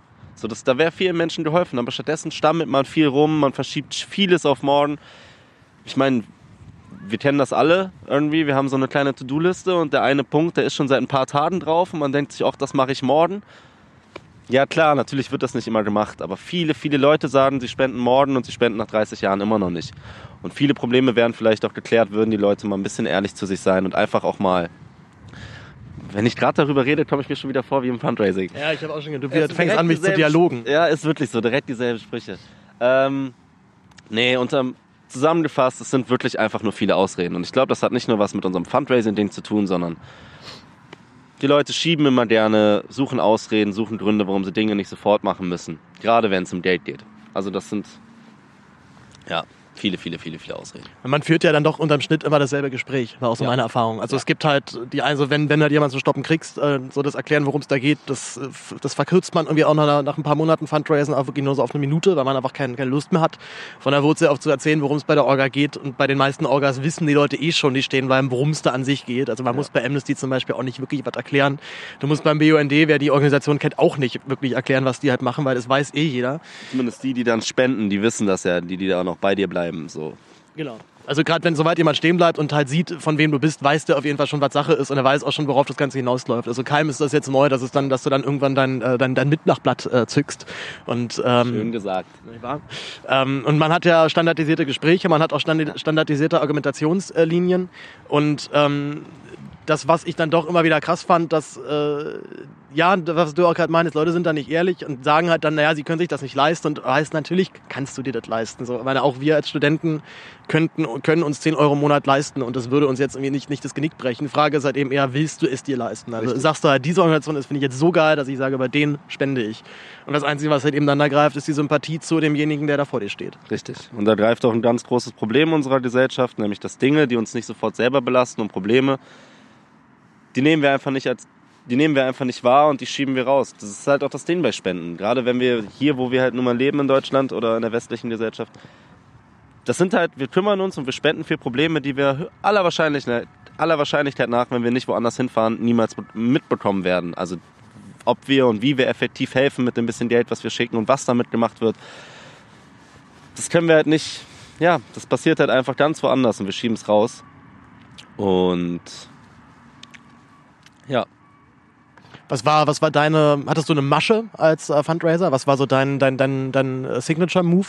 Mm, wenn du mich ein bisschen kennst, ich bin. Ich Tu war, ich. Immer, ich war immer ein bisschen offensiver als der Rest, aber ich war ein bisschen ehrlicher. Also ich konnte dann schneller rausfiltern, ist der, der Mann oder die Frau, die gerade vor mir steht, ist die, ist die cool, ist die ehrlich, kann ich mit der offen reden? Und wenn ich mit Menschen nicht offen reden konnte, so nach dem Motto, ey, du weißt, worum es hier geht, so, stell dich nicht so an, dann war das nichts von Erfolg gekrönt. Aber ich habe einfach schnell rausgefiltert, welche Menschen sympathisch waren, Herz am rechten Fleck und dann habe ich es bei denen halt versucht. Aber ich, auch für mich selber wollte ich die Leute nie anlügen oder denen irgendwas vom Pferd erzählen. Und deswegen habe ich mir die Leute halt immer ausgesucht, auch wenn es ein bisschen länger gedauert hat. Ich glaube, also wo ich mich immer noch dran erinnere, war das war, war so deine Fähigkeit, den Leuten, dem Passanten das Gefühl zu geben, ey, es ist ein Standardgespräch, was ich immer so führe. Bei dir mache ich es aber nicht so. So Ja. bei dir mache ich das ein bisschen cooler, ein bisschen lockerer und ein bisschen ehrlicher. Und das, das ist natürlich die Masche, die die sehr sehr zieht, weil gerade jemand, der sich, also wer in Berlin halt äh, wohnt oder äh, lange gelebt hat, der der weiß, worum es da jetzt geht. Also jeder, jeder ist hier mindestens schon zehnmal irgendwie auf der Straße angelabert worden. Ähm, wenn du jetzt irgendwie in einer kleineren Stadt bist, äh, sieht es natürlich noch mal ein bisschen anders aus. Also ich weiß noch, als ich diese Woche Reiseteam gemacht habe und an irgendwelchen Käffern dann geworben habe, ich weiß noch, dass wir zusammen in Gera waren, du erinnerst dich vielleicht, wirklich die hässlichste Stadt, in der ich jemals war in meinem Leben. Ähm, und da ist es halt eben wirklich anders. Oder so, so, huch, wer, wer sind Sie denn? Ach, okay, alles, ach, oh, das habe ich ja noch nie gehört. UNICEF, so, Sie stehen auf der Straße. Also, ich weiß noch, dass ich völlig verwirrt war, dass einfach jeder Dritte, den ich angesprochen habe, stehen geblieben ist. Und am besten kamen die noch mit ihrer ganzen Familie wieder und haben sich alle eingetragen. So. nee, es war schon, es ist schon verrückt, was was mit den Leuten macht, wenn wir wenn oft ge- gefundraised wird oder wenn oft promoted wird und wenn man dann, wie du schon gesagt hast, in so kleine Dörfer kommt, wo man wirklich merkt, dass es das erste Mal in deren Leben ist, dass sie sich jetzt mit sowas auseinandersetzen auf offener Straße und du dann wirklich so Aufklärungsarbeit und dann kam auch wieder so, wie man den Job damals eigentlich gelernt hat, nämlich ganz informativ, ganz längere Gespräche, ausführlich den Leuten die Angst nehmen, ihnen viele Dinge erklären. Und wenn du in so Großstädten bist wie Berlin, dann ist das zack, zack, ich weiß, was du willst, komm zur Sache, du willst mein Geld, ja, willst du, du bist cool, okay, ich mach mit. So, da geht's nicht mehr primär um die Hilfsorganisation, sondern es geht einfach nur noch, dass du dieser eine bist, der raussticht. Und das, was du gesagt hast, dass man den Leuten das Gefühl gibt, dass das kein standardisiertes Gespräch ist, ganz ehrlich, ich glaube, das ist in absolut jedem Verkaufsding. Auf der, überall ist es so. Über, egal, ob du jetzt reingehst und kaufst eine Rolex, der Typ gegenüber, der macht das seit 25 Jahren, verkauft, der macht ja jeden Tag nichts anderes, außer die Uhren zu verkaufen. Und wenn er gut ist, gibt er dir trotzdem das Gefühl, dass, er, dass du gerade voll der coole Kunde bist und dass es voll Spaß mit dir macht. Und ich glaube ganz ehrlich, das funktioniert in ganz, ganz vielen Jobs so, wenn du gut bist, dass du es genauso machst, dass du den Leuten das immer das Gefühl gibst, dass sie was Besonderes sind. Beim Autohändler, beim Bäcker, egal wo. Wenn du ehrlich bist, funktioniert so halt Bindung. Vertrieb ist dann doch relativ gleich fast überall auf der Nur Welt. das Ja. Produkt ist bei uns halt anders gewesen. Mehr ist es nicht. Vor allem, das war noch so der, der Umstand bei uns. Das Einzige, was unser Produkt halt konnte, war dem äh, Kunden vielleicht das schlechte Gewissen zu nehmen und ein gutes Gefühl zu machen. Aber ansonsten hatte der Kunde ja, außer dass er vielleicht ein paar Mal Post bekommen hat, die ihn dann im Strich wahrscheinlich eher genervt hat, äh, nicht sonderlich viel gehabt. Ja, deswegen gelten auch Fundraiser oder werden Fundraiser, wenn, wenn, wenn wir uns jetzt für irgendeinen Verkäuferjob beworben hätten, hätten wir echt gute, gute Karten gehabt. Weil ein Fundraiser, der, der gut Spendenverträge an Mann bringen konnte, der kann dann auch, der kann auch alles andere dann verkaufen. Und das ist wahrscheinlich noch ein bisschen besser. Es, es sei denn halt, er steht nicht hinter dem, was er da verkauft. Na, das ist natürlich beim Fundraisen obsolet. Ja, Ich meine, wenn du dir mal, wenn du es mal zusammenfasst, haben wir uns auf die Straße gestellt, haben uns ein, ein fiktives Produkt, das war nicht mal greifbar und haben nach drei Minuten Gespräch die Leute dazu gebracht, 120 Euro im Jahr für ein fiktives Produkt, was sie niemals selber greifen können, zu bezahlen. Schon heftig. Ich weiß, auch ein Freund von mir, mit dem ich über das Fundraising gequatscht hat, der auch das alles so ein bisschen blöd fand und äh, dem auch eher negativ gegenüberstand. Ja, mir ist, mir ist auch ein bisschen kalt, know. Ich Ähm, will nur wegen dem Wind uns ein bisschen abschirmen. Das ist, ich glaube, das hört man sowieso nicht so sehr. Ja, wir, ich, ich höre da später mal rein. Ähm, ich weiß noch, dass der eine Freund zum Beispiel meinte, naja, ihm, ihm ist halt dadurch, dass er halt weiß, demjenigen geht's hier gar nicht im Zweifelsfall um diese Organisation, sondern halt darum, dass er hier einen Schrieb macht, dass er dann eine kleine Provision dafür bekommt und der einfach seinen, seinen Job halt irgendwie dann macht. Das nimmt ihm halt irgendwie die Romantik oder diesen, die- diesen, diesen schönen Aspekt des, äh, des Spendens für eine Organisation halt komplett weg. Und ich konnte es nachvollziehen, aber natürlich hat in meinem Kopf auch sofort wieder der, äh, der eben doch relativ äh, arbeitserfahrene Dialoge halt dann rebelliert, der meinte, ja, Digga, aber es setzt sich halt einfach keiner sonntags morgens an den Schreibtisch und sagt so, oh, heute ist geiles Wetter, jetzt spende ich mal für UNICEF. Na, das ist, es ist halt, es ist zwar jetzt wieder eins zu eins, so wie wir es äh, im, im Fundraising gelernt haben, aber ich, unter, ich würde es halt genauso noch unterschreiben. So, die meisten Leute ziehen es halt, machen halt eben wirklich dadurch erst mit, dass sich jemand auf der Straße nervt und sie halt sagen, okay, jetzt komme ich halt nicht drum, sondern mache ich jetzt, mache ich es jetzt halt mal. Ja, also ganz proaktiv die Leute wachrütteln. Und ja, das ist ein Punkt, der mich auch lange bei dem Job gehalten hat. Einfach, dass ich immer wieder die Bestätigung bekommen habe, dass die Leute es sonst einfach nicht machen. Ich merke das an mir selber. Ich habe ganz, ganz viele Mitarbeiter von mir gefragt. Ich habe die auch eingeschult und so weiter. Ich habe immer den, bin immer mit derselben Sache ran, indem ich ihnen einfach klar gemacht habe, dass die Leute einfach sich nicht, wie du selber schon gesagt hast, einfach hinsetzen und spenden. Ich weiß nicht, warum das so schwer ist, aber wir machen es einfach nicht. Ich weiß nicht, ob wir andere Probleme immer im Kopf rumgeistern haben oder ob uns das Geld immer gerade heute zu wichtig dafür ist.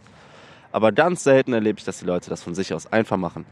Und ja, vielleicht bei deinem Freund auch so. Der wurde dadurch wachgerüttelt, findet zwar scheiße, dass der Fundraiser daran Geld verdient, aber hey, dann soll er sich halt zu Hause an seinen Laptop setzen. Oder auf dem Weg in der Bahn schnell unicef.com googeln und dann da halt mitmachen. Hoffen wir, dass er es gemacht hat. Ich fürchte nicht, aber ich frage ihn nochmal. Lieber Janus, falls du zuhörst. Jetzt wäre ein guter Zeitpunkt, dich an den Laptop zu setzen und sich da mal Spende einzutragen. Aber wir machen es halt eben nicht, ne? genau weil wir es halt nicht müssen. Und das halt eben dann doch eher ein negativer Punkt ist, weil wir halt wissen, oh, jetzt gehen da 10 Euro von meinem, von meinem Gehalt jetzt oder von meinem Konto halt regelmäßig ab. Ja. Ja. Äh, gibt es Organisationen, für die du ähm, besonders gerne geworben hast? Mm, UNICEF fand ich immer super, weil ja, die arbeiten, das ist halt Kinderhilfswerk und die machen halt fantastische Arbeit und vor allem noch super wichtige Arbeit. Mmh. Anders gefragt, gab es eine Organisation, für die du es im Nachhinein bereut hast zu werben? Mmh, das ist eine gute Frage. Nee, gibt's nicht. Also was ich, was ich sagen kann, ist, dass wir bei uns immer darauf geachtet haben, dass die Organisationen, für die wir draußen stehen, cool sind und beziehungsweise das heißt cool ist jetzt so ein flaches Wort, dass da wirklich was hinter ist, dass die sehr gute Arbeit machen, dass man auch wirklich dafür jeden Tag draußen stehen kann. Und ich hatte auch viel Stress deswegen mit meinem damaligen Chef, weil wir oft aneinander geraten sind, weil es Organisationen gab, die wollten, dass man für sie wirbt, aber ich gesagt habe, nee, ich, ich stehe dafür nicht zwölf Stunden am Tag draußen und ich werde meine Leute auch nicht für so eine Hilfsorganisation schulen, von der ich nicht weiß, was die kann. Also zum Beispiel bei aller Liebe, was auf der Welt passiert, aber ich hätte mich nie auf der Welt für dann so irgendein Kinderheim, äh, nicht ein Kinderheim, äh, fuck, für irgendeine, äh, sag schon, so eine Aufzuchtstation für irgendwelche Katzenbabys oder vier Pfoten oder wie hießen ja. die noch? Die ja, haben dann, Aktion Tier und sowas. Ja. ja, genau. Und die haben dann irgendwo ein Tierheim in Spandau und dann stellten sich 70 Leute raus und wollen, dass du für dieses Tierheim spendest, wo ich mir denke, schaut euch doch mal um. Also klar ist das scheiße, aber es gibt so, so viele Stationen, wo wir zuerst anfangen müssen, bevor wir hier in Deutschland für irgendein Tierheim spenden. So. Und da hätte ich mich, also für so Aktion Tier zum Beispiel, hätte ich mich nicht rausstellen können. Zwölf Stunden am Tag, zwei Jahre lang. So. Ja, ich habe ich hab diese Organisation auch immer sehr misstrauisch beäugt, weil die dann auch teilweise so Sachen anbieten, so für, wirst irgendwie für, für 10 Euro wirst du Mitglied und dann kannst du schon direkt, äh, und dann hilfst du schon direkt was. Und bei genau. 10 Euro Jahresbeitrag es tut mir leid, aber du kannst da keinem wirklich konstruktiv helfen. Also ich glaube, bei 10 Euro, das ist dann eher so kalkuliert, dass die keine, keine Unkosten haben, dadurch, dass sie dir regelmäßig Sachen zuschicken. Genau. Also die, das Gute ist, du bist dadurch mit im System drin und die kalkulieren, dass vielleicht jeder Zehnte dann an Weihnachten auch nochmal 50 Euro spendet und dann lohnt es sich wieder. Aber mit der Grunde deckst du mit 10 Euro pro Jahr halt einfach nur deine Mitgliedskosten. So, das war's. Und dein gutes Gewissen halt dabei. Und dein gutes Gewissen, weil du spendest ja so ach viel Geld, nämlich 80 Cent pro Monat. Ja. Wir kommen so ein bisschen zum Abschluss, weil was ich immer noch, äh, doch rückblickend immer noch sehr, sehr krass finde, ich war ja dann auch Teamleiter und ich war ja vor allem später dann die, war ja dann dein, dein Coach-Assistent eine kurze Zeit lang und habe ja vor allem dann die Ausbildung dann gemacht. Also ich habe die Schulung äh, jedes Wochenende geleitet, was mir, was mir echt Spaß gemacht hat und ich glaube auch, dass ich das gut gemacht habe im Nachhinein. Und was ich dann schon immer noch beeindruckend fand, war eben, äh, also generell die Kommunikation, die halt dann da greift irgendwann, oder diese Kommunikationstechniken, die halt Leute mhm. irgendwann lernen. Und vor allem fand ich es immer wieder krass, wenn, wenn du dann so richtig kleine süße Mäuschen hast oder, oder, oder auch ähm, äh, Mäuseriche mhm.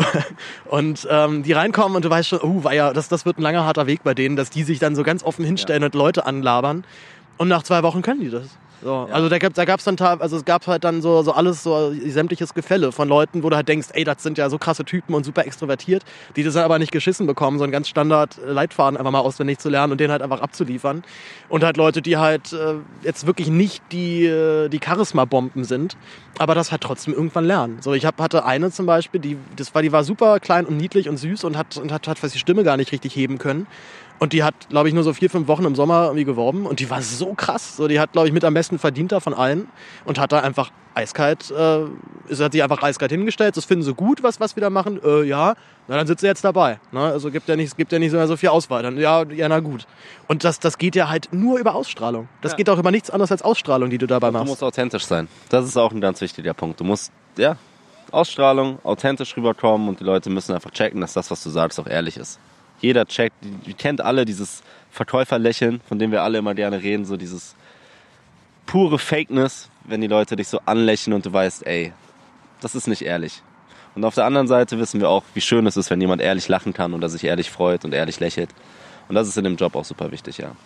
Und was du gesagt hast, dass man aus den Leuten rauskitzelt, ist auf jeden Fall verrückt. Also jetzt, wenn wir so ein bisschen drüber reden, habe ich das Gefühl, dass ich mich mehr an die Dinge erinnere. Ist ja normal, aber wir hatten schon viele lustige Situationen, wo wir Leute, wo ich das Gefühl hatte, nach einem Sommer, nach neun oder zehn Wochen in dem Job, die sind so aus sich rausgekommen, die haben, die sind teilweise zum Mann geworden, zur Frau, hatten das erste Mal auch irgendwie über den Job auch abends viel zu tun mit anderen Leuten und hey, die haben ihre große Liebe gefunden und nach zwei Monaten war es dann doch nicht die große Liebe, aber es war ein toller Sommer und wie du auch gesagt hast, bei vielen Frauen, die waren ganz, hey, ich kann das nicht, ich kann das nicht und dann hat man die ein bisschen gepusht, ein bisschen geholfen, ein bisschen mehr das Gespräch geübt und hey, auf einmal drei Monate später waren die Teamleiterinnen und haben Leuten Sachen beigebracht, obwohl sie vor drei Monaten selber den Mund nicht mehr aufbekommen haben. Also das ist schon, da hat man die Leute echt, es war schöne Momente, auch glücklich, auch vor allem, wenn Leute zu dir gekommen sind und sich bedankt haben. Also wenn die sich bei Paul bedankt haben, weil sie von ihm viel gelernt haben, wenn die sich bei mir bedankt haben, das hat einem echt krass viel gegeben. Das war echt immer wow. Schöne Momente. So, wenn die Leute sich bei dir bedankt haben dafür, dass du ihnen was beigebracht hast. Das ist schon ein toller Moment. Ja, absolut. So, so einer der Momente, wo ich dachte, Lehrer sein ist vielleicht gar nicht so der, blöde- gar nicht so der schlechteste Beruf eigentlich. Ne? Genau Ich glaube, was, was das halt mit einem dann doch persönlich macht, ist sehr, sehr schön. Wir haben es ja in der Doku halt auch gesehen, dass es ja auch eine andere Art und Weisen gibt, äh, äh, Druck auszuüben. Äh, ich weiß auch, das eine Ding war ja, dass da halt irgendwie da Leute äh, dann irgendwie gackernd um den Stand irgendwie rumrennen müssen. Hast du sowas auch gemacht? Also hast du auch manchmal, äh, sag mal, Erziehungsmaßnahmen ergriffen, die nicht, ähm, die jetzt nicht sonderlich nett waren? Ganz ehrlich, nicht so wirklich. Also ich habe das viel mitbekommen, aber ich selber, mir war das ehrlich gesagt, vielleicht auch, weil ich den Job nicht erst mit 18 angefangen habe, sondern schon mit 22. Ich wollte doch meine Mitarbeiter und mich selber auch nicht lächerlich machen. Also nur weil es dann so ein, ein Schrieb oder ein Spender weniger ist, dass ich dann und ich habe es mitbekommen, das gab es auch bei mir, das haben auch Teamleiter von nicht von mir, aber so Mitarbeiter gemacht. Und dann hat man dann so Dinge gemacht im Sommer wie wer in der nächsten dann und dann nicht schreibt, der holt einen Eimer Wasser und schüttet den über sich oder ich habe Dinge, wir spielen Strip-Arbeiten so und wer nicht schreibt alle halbe Stunde, ja, der zieht halt ein, ein T-Shirt aus oder eine Socke und dann steht halt mal der Typ ohne Hose nach einer Stunde vor dir und mit einer Boxershorts. Das ist doch lächerlich. Also ich verstehe auch nicht, warum und es gibt so, so viele Teamleiter, die mit solchen Methoden arbeiten im Fundraising, dass man Leute versucht lächerlich zu machen oder durch Scham versucht, sie anzuheizen. Was, wie, was denken denn Leute, wenn die das sehen? So stell dir vor, du bist 55 Jahre alt, hast einen seriösen Job und dann kommt ein Mensch ohne Hose zu dir und will, dass du 10 Euro spendest.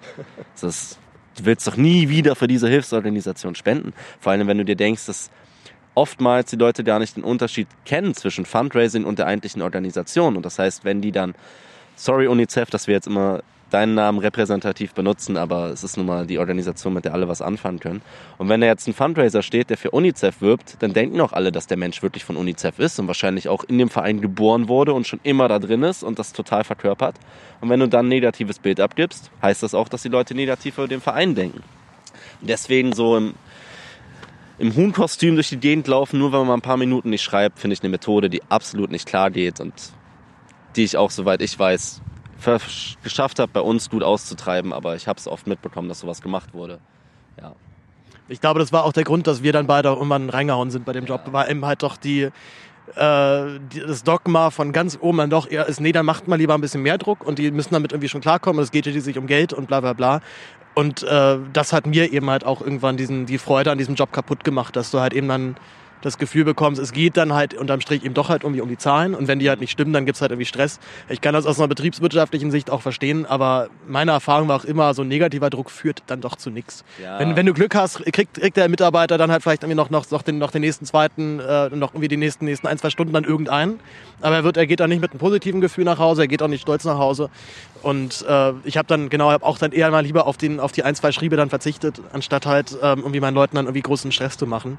Und ich glaube, ich war im Schnitt auch eher noch ein sehr lieber Teamleiter. Also ich weiß auf jeden Fall, dass Leute gerne unter mir gearbeitet haben und ähm, die Stimmung zumindest immer gut war. Auch ein wichtiger Punkt, jetzt wo du es erwähnst. Was ich gelernt habe, was nicht so toll ist, wenn du als Chef zu lieb bist, sind die Leute immer doof. Also beziehungsweise die arbeiten nicht richtig. Und deswegen weiß ich auch so rückblickend, ja, vielleicht muss so ein gewisser Drill sein in der, im Job oder in der Firma oder so. Aber es sollte Leute nicht lächerlich machen oder diffamieren oder sowas. Das ist halt eine Methode, die man nie nehmen sollte. Aber was ich lernen musste, bist du als Chef zu nett zu den Leuten, sind die viel zu nett und arbeiten scheiße. Das muss ich echt ganz oft feststellen. Das ist immer schade. Die Disziplin leidet auf jeden Fall schnell, ja. Ja, voll, weil wenn du selber so, weil du, klar, du hast dir schon ein bisschen den Arsch aufgerissen, du hast schon was geleistet, so, du willst dich auch nicht jeden Tag wieder zwölf Stunden lang komplett fertig machen, sondern du willst dich ein bisschen auf dem ausruhen, was du machst oder was du geleistet hast bis jetzt. Und schwupps machen die anderen Leute es dir nach, ohne jemals wirklich selber im Vorfeld so viel dafür gearbeitet zu haben. Weißt du, die können damit einfach noch nicht umgehen mit so einer gewissen Ruhe, sondern die arbeiten dann einfach schlechter. Und jetzt muss ich noch mal kurz nachdenken, weil ich wollte eben noch was ganz Wichtiges zu dem Punkt sagen. Zum, zum Nett sein oder zum. Ähm, Nett sein, das haben wir davor nochmal geredet. Nett sein. Nee, da springen wir über vielleicht. das wäre das wäre eine schöne Stelle für einen Schnitt dann auch, ne? Aber ich glaube, ich lasse es einfach so komplett. ein. Ich lasse es einfach so komplett ungekürzt, hier einfach alles drin. Ja. Äh, ja, so ein bisschen abschließend, würdest du denn Leuten diesen Job empfehlen? Also jetzt an alle Hörer da draußen, die sich überlegen, oh, ich könnte irgendwie einen Job machen. Wer, würdest du das, würdest du sagen, dass das macht Spaß, das ist ein geiler Job oder würdest du sagen, nee, lass das? Mm, wenn ihr es machen wollt, macht es auf jeden Fall. Also es ist ein klasse Job, wenn du jung bist, wenn du schnell viel Geld brauchst. Wenn du sagen kannst, okay, hey, ich ich scheiß jetzt zwei Monate auf mein normales Leben, wie ich es kenne, sondern arbeite jetzt einfach acht Wochen am Stück, jeden Tag 27 Stunden gefühlt. Und gehe dann nach den zwei Monaten, wenn ich alles richtig mache, auch mit ein paar tausend Euro raus. Ey, dann macht das so. Ihr werdet viel lernen, ihr macht echt was Gutes, aber ja, seid einfach Augen auf bei der Firmenwahl. ja, genau, ey. Guter Punkt. Augen auf bei der Firmenwahl. Lasst euch nicht verarschen und lasst euch nicht so ganz so austricksen mit, ja, ja, das kommt dann schon, ja, da kümmern wir uns drum und vor allen Dingen macht euch auch bewusst, was ihr euch selber wert seid. Lasst euch nicht verarschen, lasst euch nicht fertig machen, nur wegen so ein, nur wegen irgendwie so ein paar Euros oder so. Lasst euch nicht von anderen Teamleitern fertig machen, sondern macht euch klar, warum ihr das macht, wofür ihr das macht und wie weit ihr dafür geht und Ende aus. Und dann, es gibt auch Menschen in der Branche, die das seit Jahren machen und die das toll machen und Pam, jetzt fällt mir genau ein, was ich sagen wollte. Wunderbar. Was ich nämlich nicht so toll fand, auch in der Firma und in dem Job. Ich war, ich habe echt lange in dem, also zweieinhalb Jahre klingen jetzt vielleicht nicht viel, aber in der Branche ist das echt schon wirklich viel. Also mit zweieinhalb Jahren wurde ich schon als Dino mehr oder weniger bezeichnet.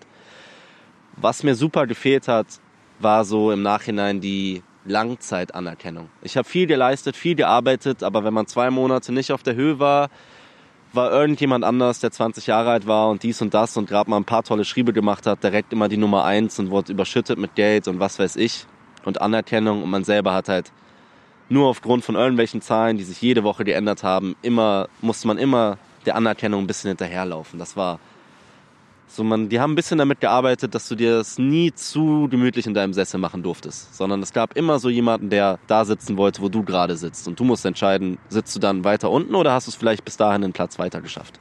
Ja, Vertrieb halt, ne? Das ist ein Haifischbecken. Vertrieb halt. Bei aller Liebe, es ist halt einfach auch nur wieder Verkauf.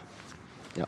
Ja. Naja, es ist, ich glaube, sehr, sehr ähnlich halt dran zu, äh, zur Versicherungsbranche. Ja. Also ich habe äh, mit einmal gequatscht, der bei Ergo Pro gearbeitet hat. Das ist so ein... Ich hatte ein Bewerbung, ja. Ja. Sprich. das ist, also das ist halt, war, war genau, genau dasselbe. Also ich glaube, das, das, das, das Punktesystem hieß auch noch wirklich genau gleich. Und haben, haben fast, fast exakt genauso abgerechnet. Natürlich verkaufe ich unterm Strich dann doch halt irgendwie lieber einen Vertrag, wo jemand 10 Euro für die roten Nasen spendet, als halt eine Versicherung oder äh, also die Versicherungsbranche lebt davon natürlich, dass sie auch Leuten Versicherungen andrehen, die sie die eigentlich nicht brauchen wo das eigentlich auch jeder weiß, dass sie die nicht brauchen. Aber ähm, natürlich ist es, ähm, ist es, ist es schon nochmal was anderes und ich habe damit dann sehr, sehr viel weniger Stress. Ja. Und ich muss noch was ganz, ganz Wichtiges sagen an alle da draußen. Wir haben das selber oft überprüft und wir haben es auch gegengecheckt. Und was ich bis jetzt sagen kann, ich habe nie auf der Straße gestanden und die Leute wegen irgendwas vertragmäßig angelogen. So, ich wusste immer, dass wenn die da mitmachen, jederzeit wieder da raus können. Das war für mich immer eine wichtige Unterscheidung, zum Beispiel zur Versicherungsbranche oder so, wo du Verträge auf 10 bis 15 Jahre teilweise machst, damit die äh, Konditionen besser sind. Aber das war immer ein ganz wichtiger Punkt. Also das gibt auch viele Faker da draußen und viele Faker, die dich das Kleingedruckte nicht lesen lassen, aber das war mir, das war uns beiden, glaube ich, immer super wichtig, dass wir, wenn wir da draußen stehen, auch die Leute echt nicht verarschen, auch wenn die, jeder Mensch denkt, du willst ihn verarschen, aber willst ihn nicht verarschen, sondern du sagst ihm einfach, was Sache ist. Und im aller, allerbesten Fall ist es dann für immer auch genauso. Ja, vor allem waren wir waren halt immer sehr streng, wenn wir mitbekommen haben, dass äh, unsere Dialoger irgendwelchen Blödsinn erzählen, ja. der so nicht stimmt. Raus also ich damit. weiß, genau, das, da war ich, da war ich immer knallhart. Das habe ich, glaube ich, einmal, einmal, äh, durch, einmal, einmal zugelassen und danach halt, danach halt nie wieder. Ja. Ähm, ja, aber doch vielleicht auch so ein bisschen versöhnend für diese Branche. Ne? Es ist halt eben doch wichtige Arbeit. Auch Amnesty sagt auch immer, dass sie so 70, 80 Prozent ihrer Umsatz, ihres Umsatzes halt übers Fundraising generieren. Also das ist dann schon echt ein ziemlich dicker Brocken. Der Rest kommt da dann irgendwie über, über Spenden, über, über Großspenden, über halt doch vielleicht auch über ein paar Leute, die sich dann online mal eintragen. Aber es ist halt eben wirklich ein kleiner Bruchteil von, von den Spendengeldern, die die damit ja. zusammenkratzen. Ja. Äh, würdest du, wir, wir wollten auch noch erklären, was Städte- und äh, Reisekampagne ja, halt ist. Äh, das können wir, das können, haben wir noch. das können wir jetzt auch noch direkt abfrischen. Würdest du Leuten Reiseteam empfehlen oder so eine Städtekampagne wie jetzt hier in Berlin? Mm. Was ist das erstmal überhaupt? Genau. Gut, dass du damit anfängst. Ähm, die Unterscheidung ist Städtekampagne, wie der Name schon sagt, findet einfach in einer Stadt lokal statt. Das heißt, wenn es gibt, dafür brauchst du natürlich eine relativ große Stadt, weil du brauchst ja auch viele, viele Leute, die du jeden Tag anquetschen kannst. Das heißt, so kommen Städte in Frage, die jetzt vielleicht die Millionen geknackt haben. So eine Stadt wie Köln, eine Stadt wie Hamburg, Berlin, München und so weiter. Düsseldorf wurde doch immer, war doch immer unglaublich beliebt, weil da dort die ganzen reichen Leute rumlaufen und 10 Euro dann halt so nix ist. Genau, richtig. Ähm, und bei einer, beim Reiseteam ist es so, dass du für einen gewissen, dass du verpflichtest dich, in Anführungsstrichen, für einen gewissen Zeitraum, sagen wir mal sechs Wochen. Und dann, je nachdem, wo das Team gerade ist, zum Beispiel in Oberhausen. Egal, wo du gerade bist, du kriegst ein Ticket, fährst dann dahin und dann lebst du mehr oder weniger mit diesem Team, mit deinen Mitarbeitern für den kompletten Zeitraum lebt man zusammen in der Wohnung, man fährt jeden Morgen zusammen im Auto raus, man arbeitet den ganzen Tag und nach einer Woche sucht man sich wieder eine neue Stadt, beziehungsweise die kriegt man vorgegeben und dann ist man halt eine Woche in Essen und dann fährt man eine Woche nach Duisburg und so weiter und so fort und klappert mehr oder weniger die ganzen Städte Woche für Woche ab. Die schönsten Städte natürlich. Ja, nur die schönsten Städte. Oberhausen ist eine wunderschöne Stadt. Duisburg sowieso.